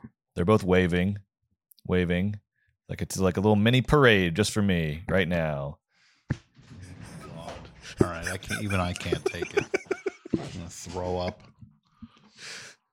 Okay, so the cruise director just slipped the so this is letter yeah kim they said they get back to her if, if she could do her act and she just kim just got a letter slid under her door from cruise director let's see what it to says perform.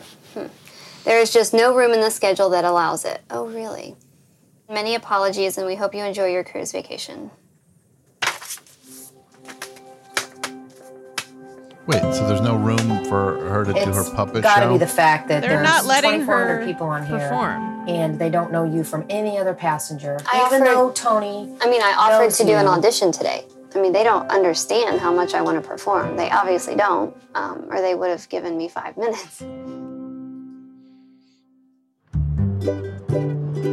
Poor Well, that stinks. she ain't taking no for an answer though I, I would throw. I'd throw my puppet overboard. I would. Not the cruise. I would make a puppet of the cruise director, make eye contact with him, and Yeah. then throw that puppet overboard.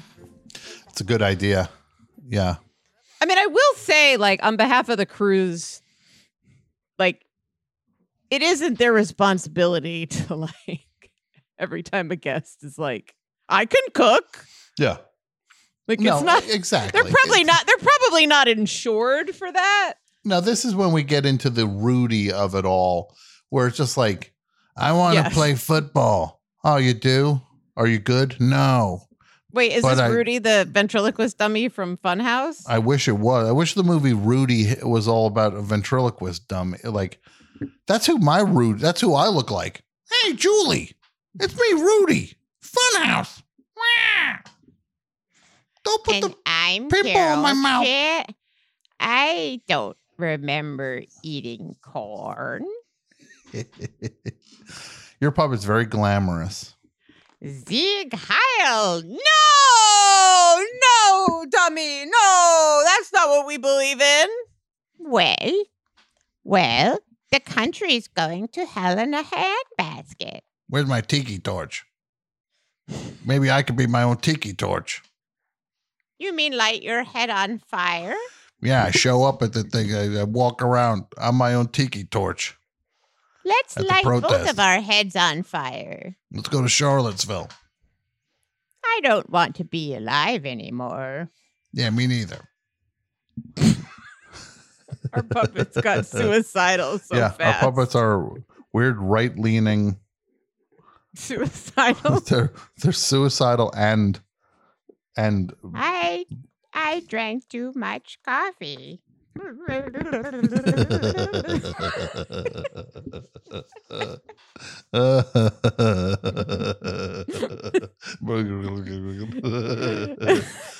Come on, just one more line.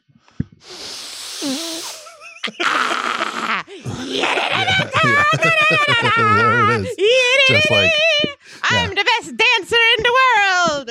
I love the I love I love the idea of in movies that there's clearly no cocaine on the planet that has ever made somebody go like this. Wait, let's have our puppets both do a line of movie Okay. cocaine. Okay, so you ready? Yeah. Okay, wait, back. Wait, out of, Let's okay, do some ready? coke. Okay. Great.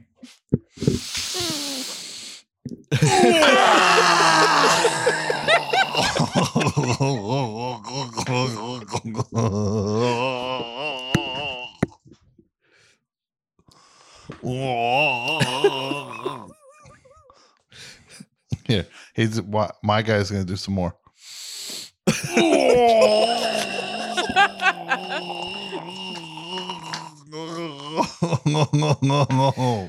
Well, I think this is a perfect time to bring on uh, uh, a ventriloquism expert, Tom Ladshaw from the Vent Haven Museum uh, in Louisville, Kentucky. Um, if you're in that area, you got to go to the Vent Haven. Uh, right now, I think they're doing renovations, but they'll, they're going to be reopening uh, uh, sometime next year. Um, and I'm, sure we'll hear more of that. And Tom is going to give you a, a little tutorial. Now they've gotten used to your dummies. Tom's going to give you a little tutorial in how to be professional vents, get you well on your way to your new careers. Uh, so here comes Tom Ladshaw. Wait, should we put our dummies down? Wait, hold on. Just eyes? I'm putting mine down. Okay, fine. Tom Ladshaw. So exciting. How are you, Tom Ladshaw? I'm great. How are you? Very good. Thanks for Terrific. thanks for taking the time. Now you, we are rank amateurs interested in the art of ventriloquism, Mister Okay. Ladshaw. And you are a scholar and a gentleman, as is my understanding. Well, at least half of that's true. I I think. Tell us about um what you do and tell us about the uh the the museum in Kentucky. Well, uh, what I do right now, I've been pretty much semi-retired, but I performed for years as a full-time ventriloquist, traveled all over the world, uh, all types of venues. Uh, and today I live in Northern Kentucky. I live just a few minutes away from Vent Haven Museum Incorporated, the world's only museum dedicated to the art of ventriloquism, and uh, and it's a great life. That's amazing, and you have earned the right to do that through your many years of dedication to the the art form. Well, I've been a big supporter of the museum for years, and I have been involved. Actually, I I got my first ventriloquist puppet when I was only five years old, so I have been involved in this for a long time. And I'm I'm not naming numbers, but it's been about fifty five years. Wow. So uh, yeah, So- it's and it's only I I wanted to do uh, two things with my life. When I was five years old, I used to watch Jimmy Nelson on Saturday mornings on the on the Nestle commercials. Uh, Jimmy Nelson with Danny O'Day, his puppet, and Farfel the dog. And I decided I wanted to be a ventriloquist and a magician, and that's pretty much what I've done with my life, such as it is. That's amazing. And you are uh you know so much about the form. Yes, and what what, you're- what are some of you're the an yeah. you're an historian as well. I am well. I you know I'm one of those people who, when I get interested in a subject, I I want to know everything I can learn about it. And so I wasn't content just to learn how to be a ventriloquist and and you know how to talk without moving my lips and get a puppet. I wanted to know about the guys who came before me and the acts that were around before me and and because I wanted to try to do something original. And it was then that I discovered once I started buying old books and reading books and reading old newsletters that ventriloquism has this incredibly rich history of all kinds of acts, not just not just the, the prototypical guy with a dummy on his knee telling knock knock jokes, but it's it's so much deeper than that. And it goes back so much further than that. And there were there was a time in music hall in england when a ventriloquist would have 25 30 dummies on stage and do an entire act all by himself with all, all the dummies operating simultaneously by the way. He, this wasn't one at a time where he would walk to one dummy at a time. He would have a, uh, uh, the, famous ventriloquist fred, fred russell uh, presented an act uh, where he did a courtroom scene with a judge and a jury and the, the the prosecutor, everything, and he he operated all of the dummies simultaneously from standing in one place. Wow. Tom, we have dummies. Okay, yes, you do. Will you teach us how to be ventriloquists? I can teach you. I can give you the elements. You know, Sure. there are several things that that uh, there are several things that go into being a successful ventriloquist. One is speaking without moving your lips. Teach us Uh, how to one- do that. Okay, well, we'll start with that. Um, there's what's called the ventriloquist alphabet. The ventriloquist alphabet is the standard alphabet, uh, except that we're, we're going to skip about five or six, maybe seven letters. Okay. And they're, they're the plosive letter, they're the hard ones. So, uh, like B, that's hard to say. So we'll skip that for the moment, but let's get your mouth in position first. And, and everybody has a different mouth shape. So it's a little different for everyone. But here's the basic idea you lightly part your teeth, maybe about a quarter of an inch apart, and rest your upper teeth very lightly on your lower lip. Okay. Now, so you can say A, A, right? A. Skip B, go to C, C D, C, D, D, E, E. F. Now we skip F. Wait, why does Tom? F- Why does Tom look so different than I do? I'm doing like an overbite, and he looks like he's doing an underbite. Well, again, and uh, everybody's mouth position is a little different because everybody's shaped a little bit different. But you're telling me, okay, they're a little apart, and then my my top teeth is Tom. Stop! This is not a competition. Okay. my top teeth is going to my bottom lip, like this, Just a little bit. like this, Right, and- like this. Okay, okay. We But the important thing also is you want to look relaxed. You don't want to look tense like this. Uh, you you want to be relaxed. Okay. So the the plos the plosives are B, F, M, P, V, W, and sometimes Y. Those are the mm-hmm. words we have trouble with, or the letters, sorry, that we have trouble with. And the trick to that is substitution. And what we'll do is we'll substitute a sound for B that sounds like B, but we can say it without moving the lips. And the easiest way to do this, most people just use the letter D. So instead of D. saying boy, D. you would you would Doy. say door. Doy, Okay. doy, But- doy. Doy. So it that so what it sounds like you're saying Doy. is is doy. So let's dress it up a bit. And the way we do that is uh, when you say the word the, notice how the tip of your tongue comes b- completely out between your teeth. The. Right? V. But if you said the and you keep the tongue and you curl the tip behind your upper teeth, the, it sounds Vey. like the. Vey, The. vey, Vey. So Vey, instead of doy, saying vey, doy, vey, doy. big boy, that's right. Instead of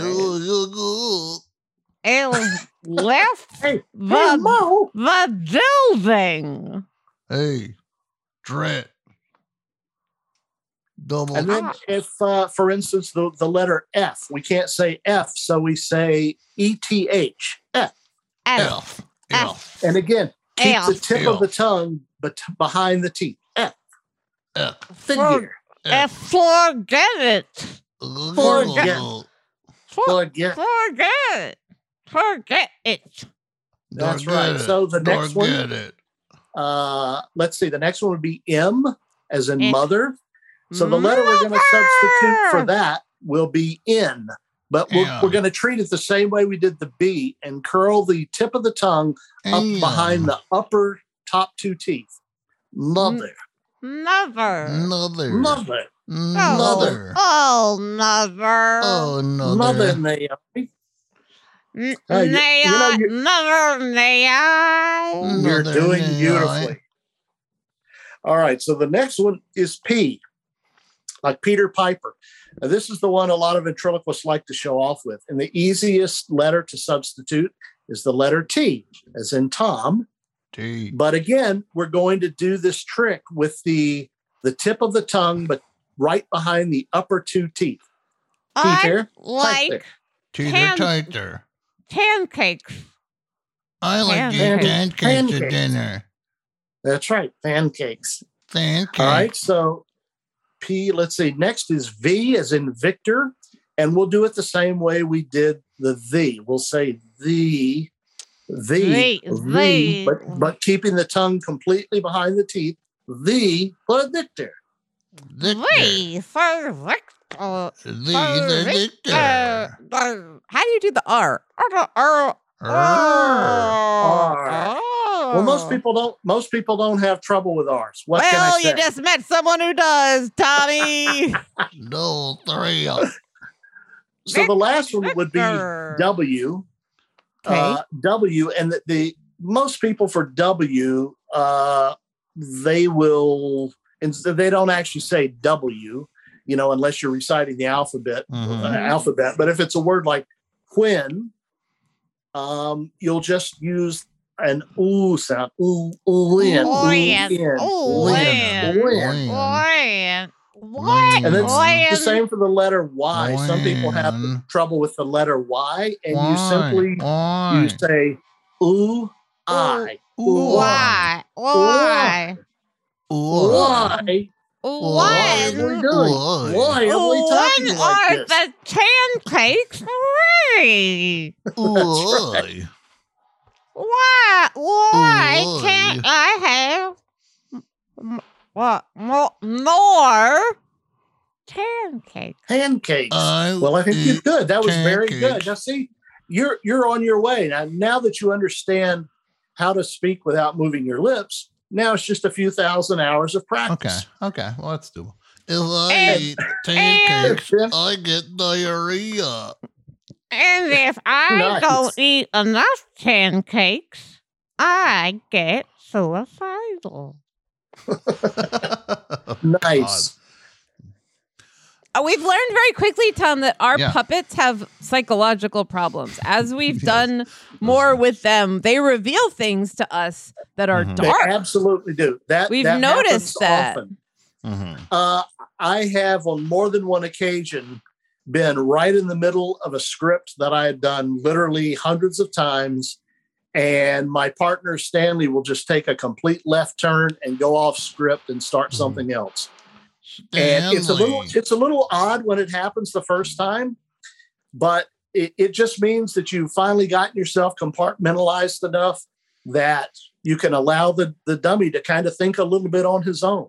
Mhm. And I- Disassociate is disassociative. That's right. And I think the, the most successful ventriloquists are those who who can do who can compartmentalize that well and and create a truly unique character in the puppet. And of course that's that's one of the other pillars of of the foundation of the art is creating in your character a distinct character, distinct from your own, completely Mhm. apart from your own, as well as a different voice apart from your own. You Should know, we name? Yeah. once once you see that, once you see a guy on stage and he speaks one way, the dummy speaks completely differently, maybe even with an accent, Mhm. and it's a different type character. You buy into that very quickly. You buy Ooh into la that, la. that split character. Yeah. Tom, how no, do it's, you it's do that? amazing Yeah. how quickly the illusion takes takes hold. Tom, how do you it do that really thing where you where you drink water in the dummy talks? Just like this. All you got to do is keep talking like this. That's right. You just you want to be Hey, hey. careful when you do that act, not to drown. Hey, what's going on? So, hey, do I just up? do I just pretend to drink the water? Yeah. You do. Sometimes some people take a little bit of water into their mouth under their ah. tongue, and some people don't. How dry I am. How dry I am. And of course, we're we're talking legitimate ventriloquism here. There are people who do tricks. There are trick mm-hmm. glasses, and and I'm sorry Sure. to say there are guys out there who will who will bring their own mic to the venue with about an eight inch windscreen, and they'll just hide behind that. They put Sure. their mouth behind that. Yeah. You can't even see their mouth. That seems like I would call shenanigans on. I would call shenanigans. You should call shenanigans on that, but but it's not new. That even that goes back over a hundred years ago into, into uh, the uh, ventriloquist a hundred years ago. It, it was very common for ventriloquists who weren't as accomplished as others to grow very large mustaches and grow them down over their Oh, lips. that makes a lot of Oh, sense. Very common. Boy. Mhm. Very That's- common. Well, do you think that it's easier now when everyone's wearing masks to do ventriloquism? the pandemic has made pretty much everyone a ventriloquist or everyone who Yeah. wants to be one. Don't you mean the Uh, don't you mean the tandemic? The pandemic? well, uh, sure. If that, yes, I that's not got what I meant, but that's what you said. coronavirus. That's okay. I got it three times. I'm a super spreader. Is this on? Is this on? It could be. Um, Can you throw your voice, Tom? Do you Well, know any of those tricks? Sure, throwing the voice is kind of an illusion, and it, it's very easy to explain. Ventriloquism, in and of itself, is is an audio illusion. You know, there's a there's a trick to it, like there's a trick to everything. And I'll give you the best example. That there are two two really good examples. When you're outside and you hear a siren coming, and you know there's an ambulance on the way, you can't tell which direction it's coming from. And that's because your ears are not as accurate as your eyes. Mm-hmm.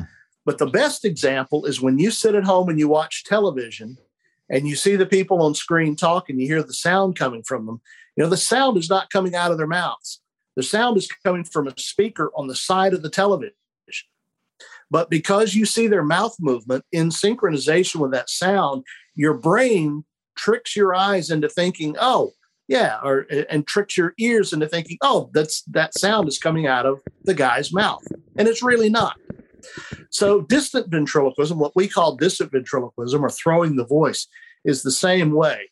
You can't actually throw your voice. Uh, physics says that's impossible. But what you can do is imitate the sound of a voice far in the distance. Okay. Let me go to here. And ventr- that used to be a part of every ventriloquist act. He would talk to the man up in the attic. Hey, how you doing down there? Or the guy down in the basement. Mm-hmm. Hey, let me up. Have you ever seen that British comedian Rob Brydon do his man in a box? Absolutely. Is that What a about- similar technique? Like where he's Yes. it- yes, absolutely. okay. Do you know Nina Conti? I do know Nina quite well. She's very sweet, and we've spent some time together. Do you know Wilma Schwartz? I do know Wilma. How's she doing? I don't know how she's doing at the moment. She has some medical issues, but I, Okay. I haven't We- seen her. we hope she she's used to well. come to the convention every Yeah. year, I haven't seen her in a few years. Okay. Well, hopefully there'll be. When is is is there going to be Event Haven convention next year? There will be. There was one this year after having missed last year, and and uh, we're really looking forward to next year because the museum is actually in the process of building a new building. And so when the people come to see the convention next year, they will be the first people to see the new Vent Haven Museum Incorporated. hmm Now, what is Can we- something that you Can found? we oh, sorry, come? Can we come? Of course, you're always welcome. You uh, you come as my guest. Oh, that's that's very kind. And I know you're currently co- uh, Wha- collecting wha- donations. Sorry, Tom. You're currently collecting donations uh, for for the renovations as well. Is that right? We are. Uh, people can can go online, uh, venthaven.org, and find out all about the museum and see what we're doing. And the collection was started uh, nearly 100 years ago uh, by a uh, Cincinnati businessman, and it grew. He passed away in 1972, at which time the it became an official museum and open to the public. And in the last 50 years, we've doubled the size of the collection, and we were just out of room. And so it, it was time to build a new building. Tom, And- why? Tom, we, we're we're doing this interview around Halloween. Why Sure. do you think ventriloquist dummies are so scary to people? I don't think I don't think they are.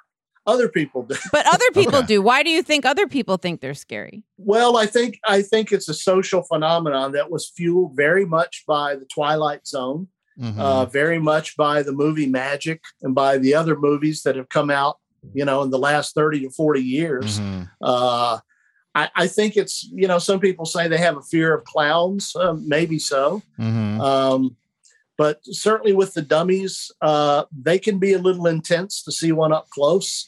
Uh, you know, if, as long as you have that distance, I think they're they're much more agreeable. Uh, Have you ever slept? think- Have you ever slept in the museum?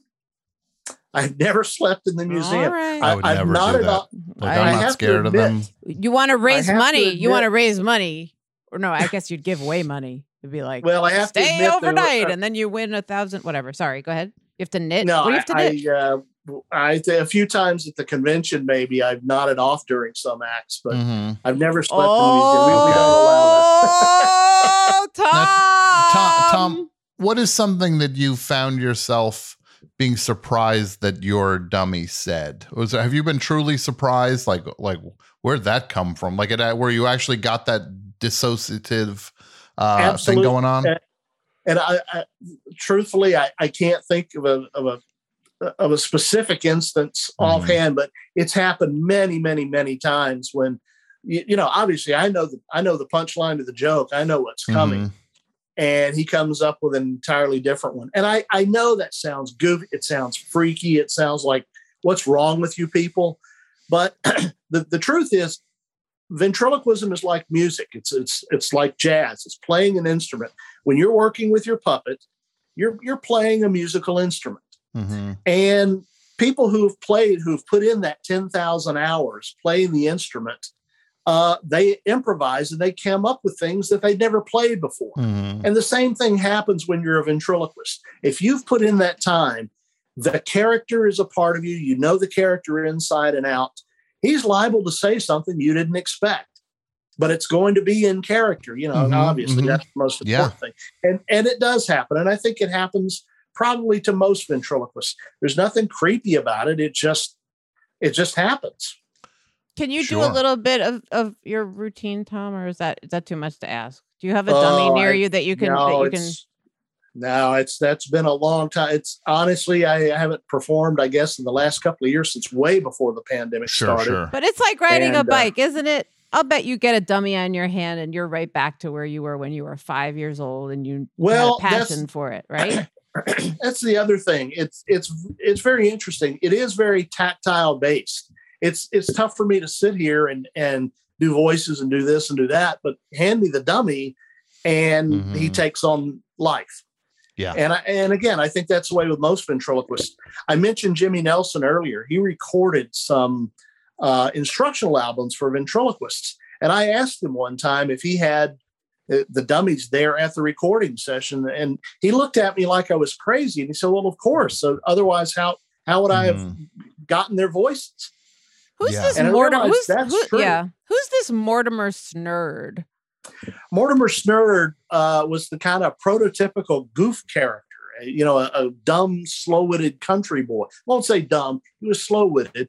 Uh, he was a creation of Edgar Bergen, who's probably the father of modern ventriloquism in the United States. Uh, Edgar's most famous character creation probably was Charlie McCarthy, and Mortimer Snerd was uh, the country bumpkin.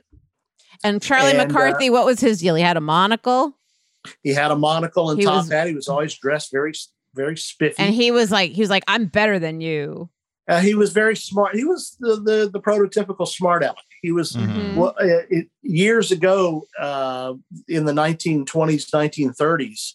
If you ordered a ventriloquist dummy, you ordered the fresh Irish kid, and that was Charlie McCarthy. He was the fresh Irish kid, just like Paul Winchell had Jerry Mahoney, his mm-hmm. fresh Irish kid, and Jimmy Nelson's fresh Irish kid was It's- Danny O'Day. It's interesting historically con- considering how actual Irish people are treated in this country. Well, and it's it's maybe it's not surprising. You know, those the, the the thing is those kids though, the Irish kids were always very enterprising. They were the newsboys. Oh, Uh, sure. they were the kids who were out sweeping the street for you know extra pennies oh, here you're and not going to catch me. You're not going to catch me saying Irish people aren't hardworking. I might say it. That's how it goes. There it is. Just say it. With um Danny Danny O'Day is the the one that is kind of the the standard dummy that is available for so many like entry level ventriloquist dummies is a classic Danny O'Day doll. He is. There's uh, the, there's a, a doll company who makes uh, a Danny O'Day doll, and those have been available since 1964, Mhm. and they're still selling. But you know, the same company also makes a Slappy dummy. If you want a Slappy, you can get a Slappy. What's a slappy? Uh, from uh, that's the one from uh, uh, Goosebumps, Okay. and and that's very popular. Mhm. But today, Jeff Dunham, uh, he, he's produced his own dummies. He has Mhm. a little Jeff Oh, dummy. because he doesn't have enough money. Right, because and, and is the dummy's actually very nice because not only does it have the moving mouth, but it has the moving eyes. It's it's very Okay. nicely made. Yeah. You know, they're out there. The, the beginner puppets are out there, and this is actually for ventriloquist dummies. This is kind of a golden era. There are more guys making Really? ventriloquist dummies today than there have probably been ever. yeah, where, where do I find those guys? Because uh, I- these are these are starter And dummies. can we get a and can we get a discount if you men, if we mention you, Tom? Uh, sure. Yeah, oh, there. Sure. sure. Yeah, like I heard. Suddenly, suddenly, some of you had you had more problems with that than you did with the the the the D's and the and the That's P's. right. He had more problems saying, "Yeah, you get a." The, he had a problem with the D discount. That's right. Uh, uh, yeah, you can uh, you can go online. You can just Google ventriloquist dummy, and Well, there are Tom and kinds Tom of- and Brett, you guys can all you could table that on your you know. But we Okay. We'll talk- we'll talk off, off- have a off- separate off air. Yeah, yeah. conversation. Now, but we, we've got to yeah. Go ahead, Tommy. Who's like a, we, we're gonna wrap up. We know you. We, you know we. It's a. We appreciate you taking time. Who is an up and coming ventriloquist artist that that you are excited about? Anybody come to Uh, mind?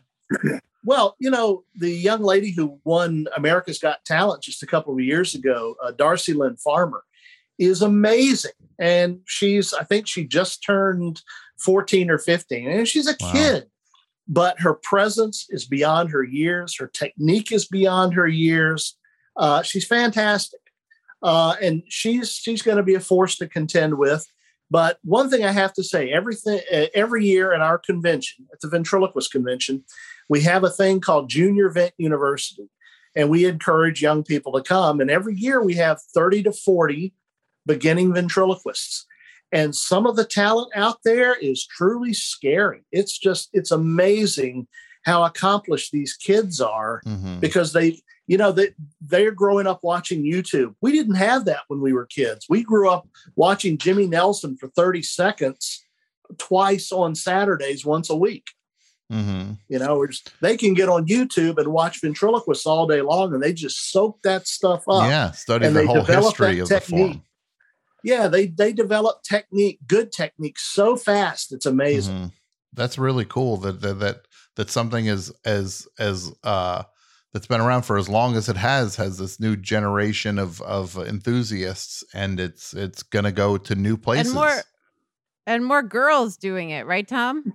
Many more girls, and that's that's kind of a funny story. I have to tell you that that we have so many people will come to the museum and the convention now. They've seen, for instance, they saw Darci Lynne win America's Got Talent. Well, they come to the convention, and these little kids think Darci Lynne invented ventriloquism. And so they discover once they come to the museum, they come to the convention, oh, it's this whole world. It's not just Mhm. her. People have been doing this for years. Yeah. It's and really it's, amazing. it's so great to it's so great to see them discover that and realize uh, what a rich art form this really is. Yeah. No, it's, it's really exciting. And uh, look, you gave us the the entry level instruction here. It's on us now to to to run with it and to to do what these kids are doing, and us we have to study and put our time in, or we could just buy giant windscreens and um be terrible at it. And so the the choice But is we'll ours see you right at Van now. Haven either way. We'll take you up on that if if you if you are really going to. Yeah, that's very exciting. I love that. I'm looking forward to it. Well, thank Well, you. Thank Yeah. you, Tom. You seriously, thank you for your time. This was a total blast. My pleasure. Anytime. Good die. Good die.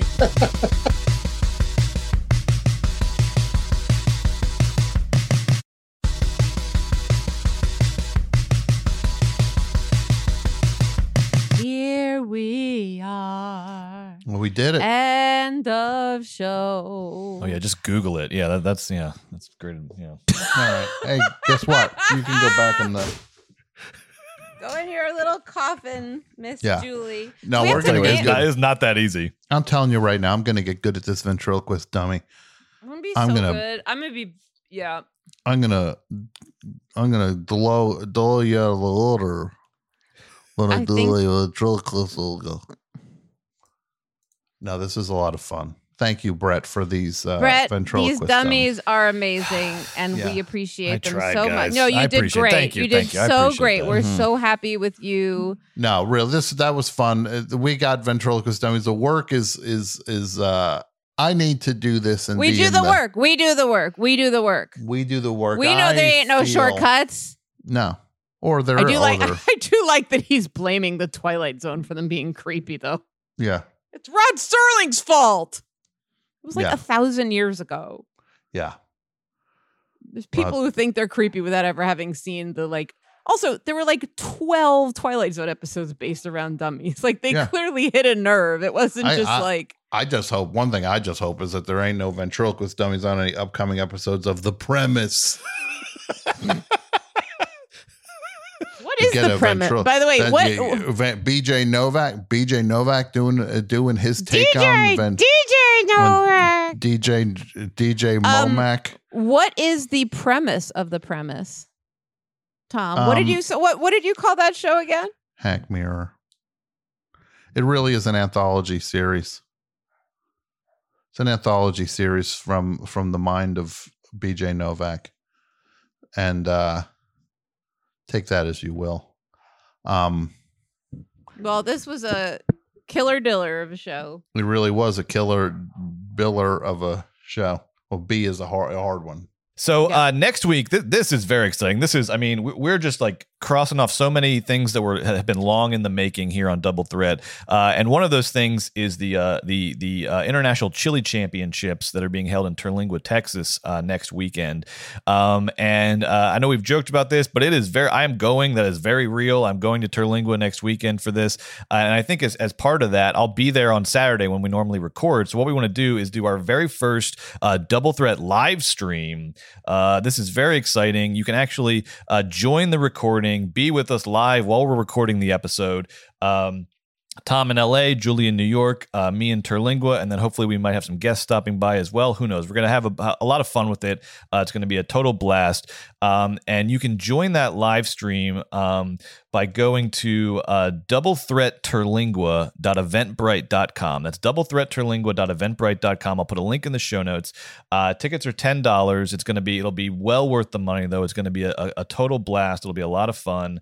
Um, and And you be could probably like chat with us during the event. Like we, you, you like tell us to, to tell Brett to say things like like Larry Bud Melman. It'll be stuff. interactive. There'll be a chat. It'll just be a big fun hang, uh, and you can do it live with us. Um, uh, so go to doublethreatterlingua.eventbrite.com for tickets, and we'll see you next Saturday for that. That sounds great. And thanks to our guests today, to Terry Fator and to uh, Tom Ladshaw. Tom Ladshaw. Thank you. And uh, hap- we hope you had a happy Halloween, and we will see you next week. Sounds good. Thanks, everybody. Bye bye. Bye. Forever. Dog. This has been a Forever Dog production. Executive produced by Brett Boehm, Joe Cilio, and Alex Ramsey. For more original podcasts, please visit foreverdogpodcasts.com and subscribe to our shows on Apple Podcasts, Spotify, or wherever you get your podcasts. Keep up with the latest Forever Dog news by following us on Twitter and Instagram at Forever Dog Team and liking our page on Facebook.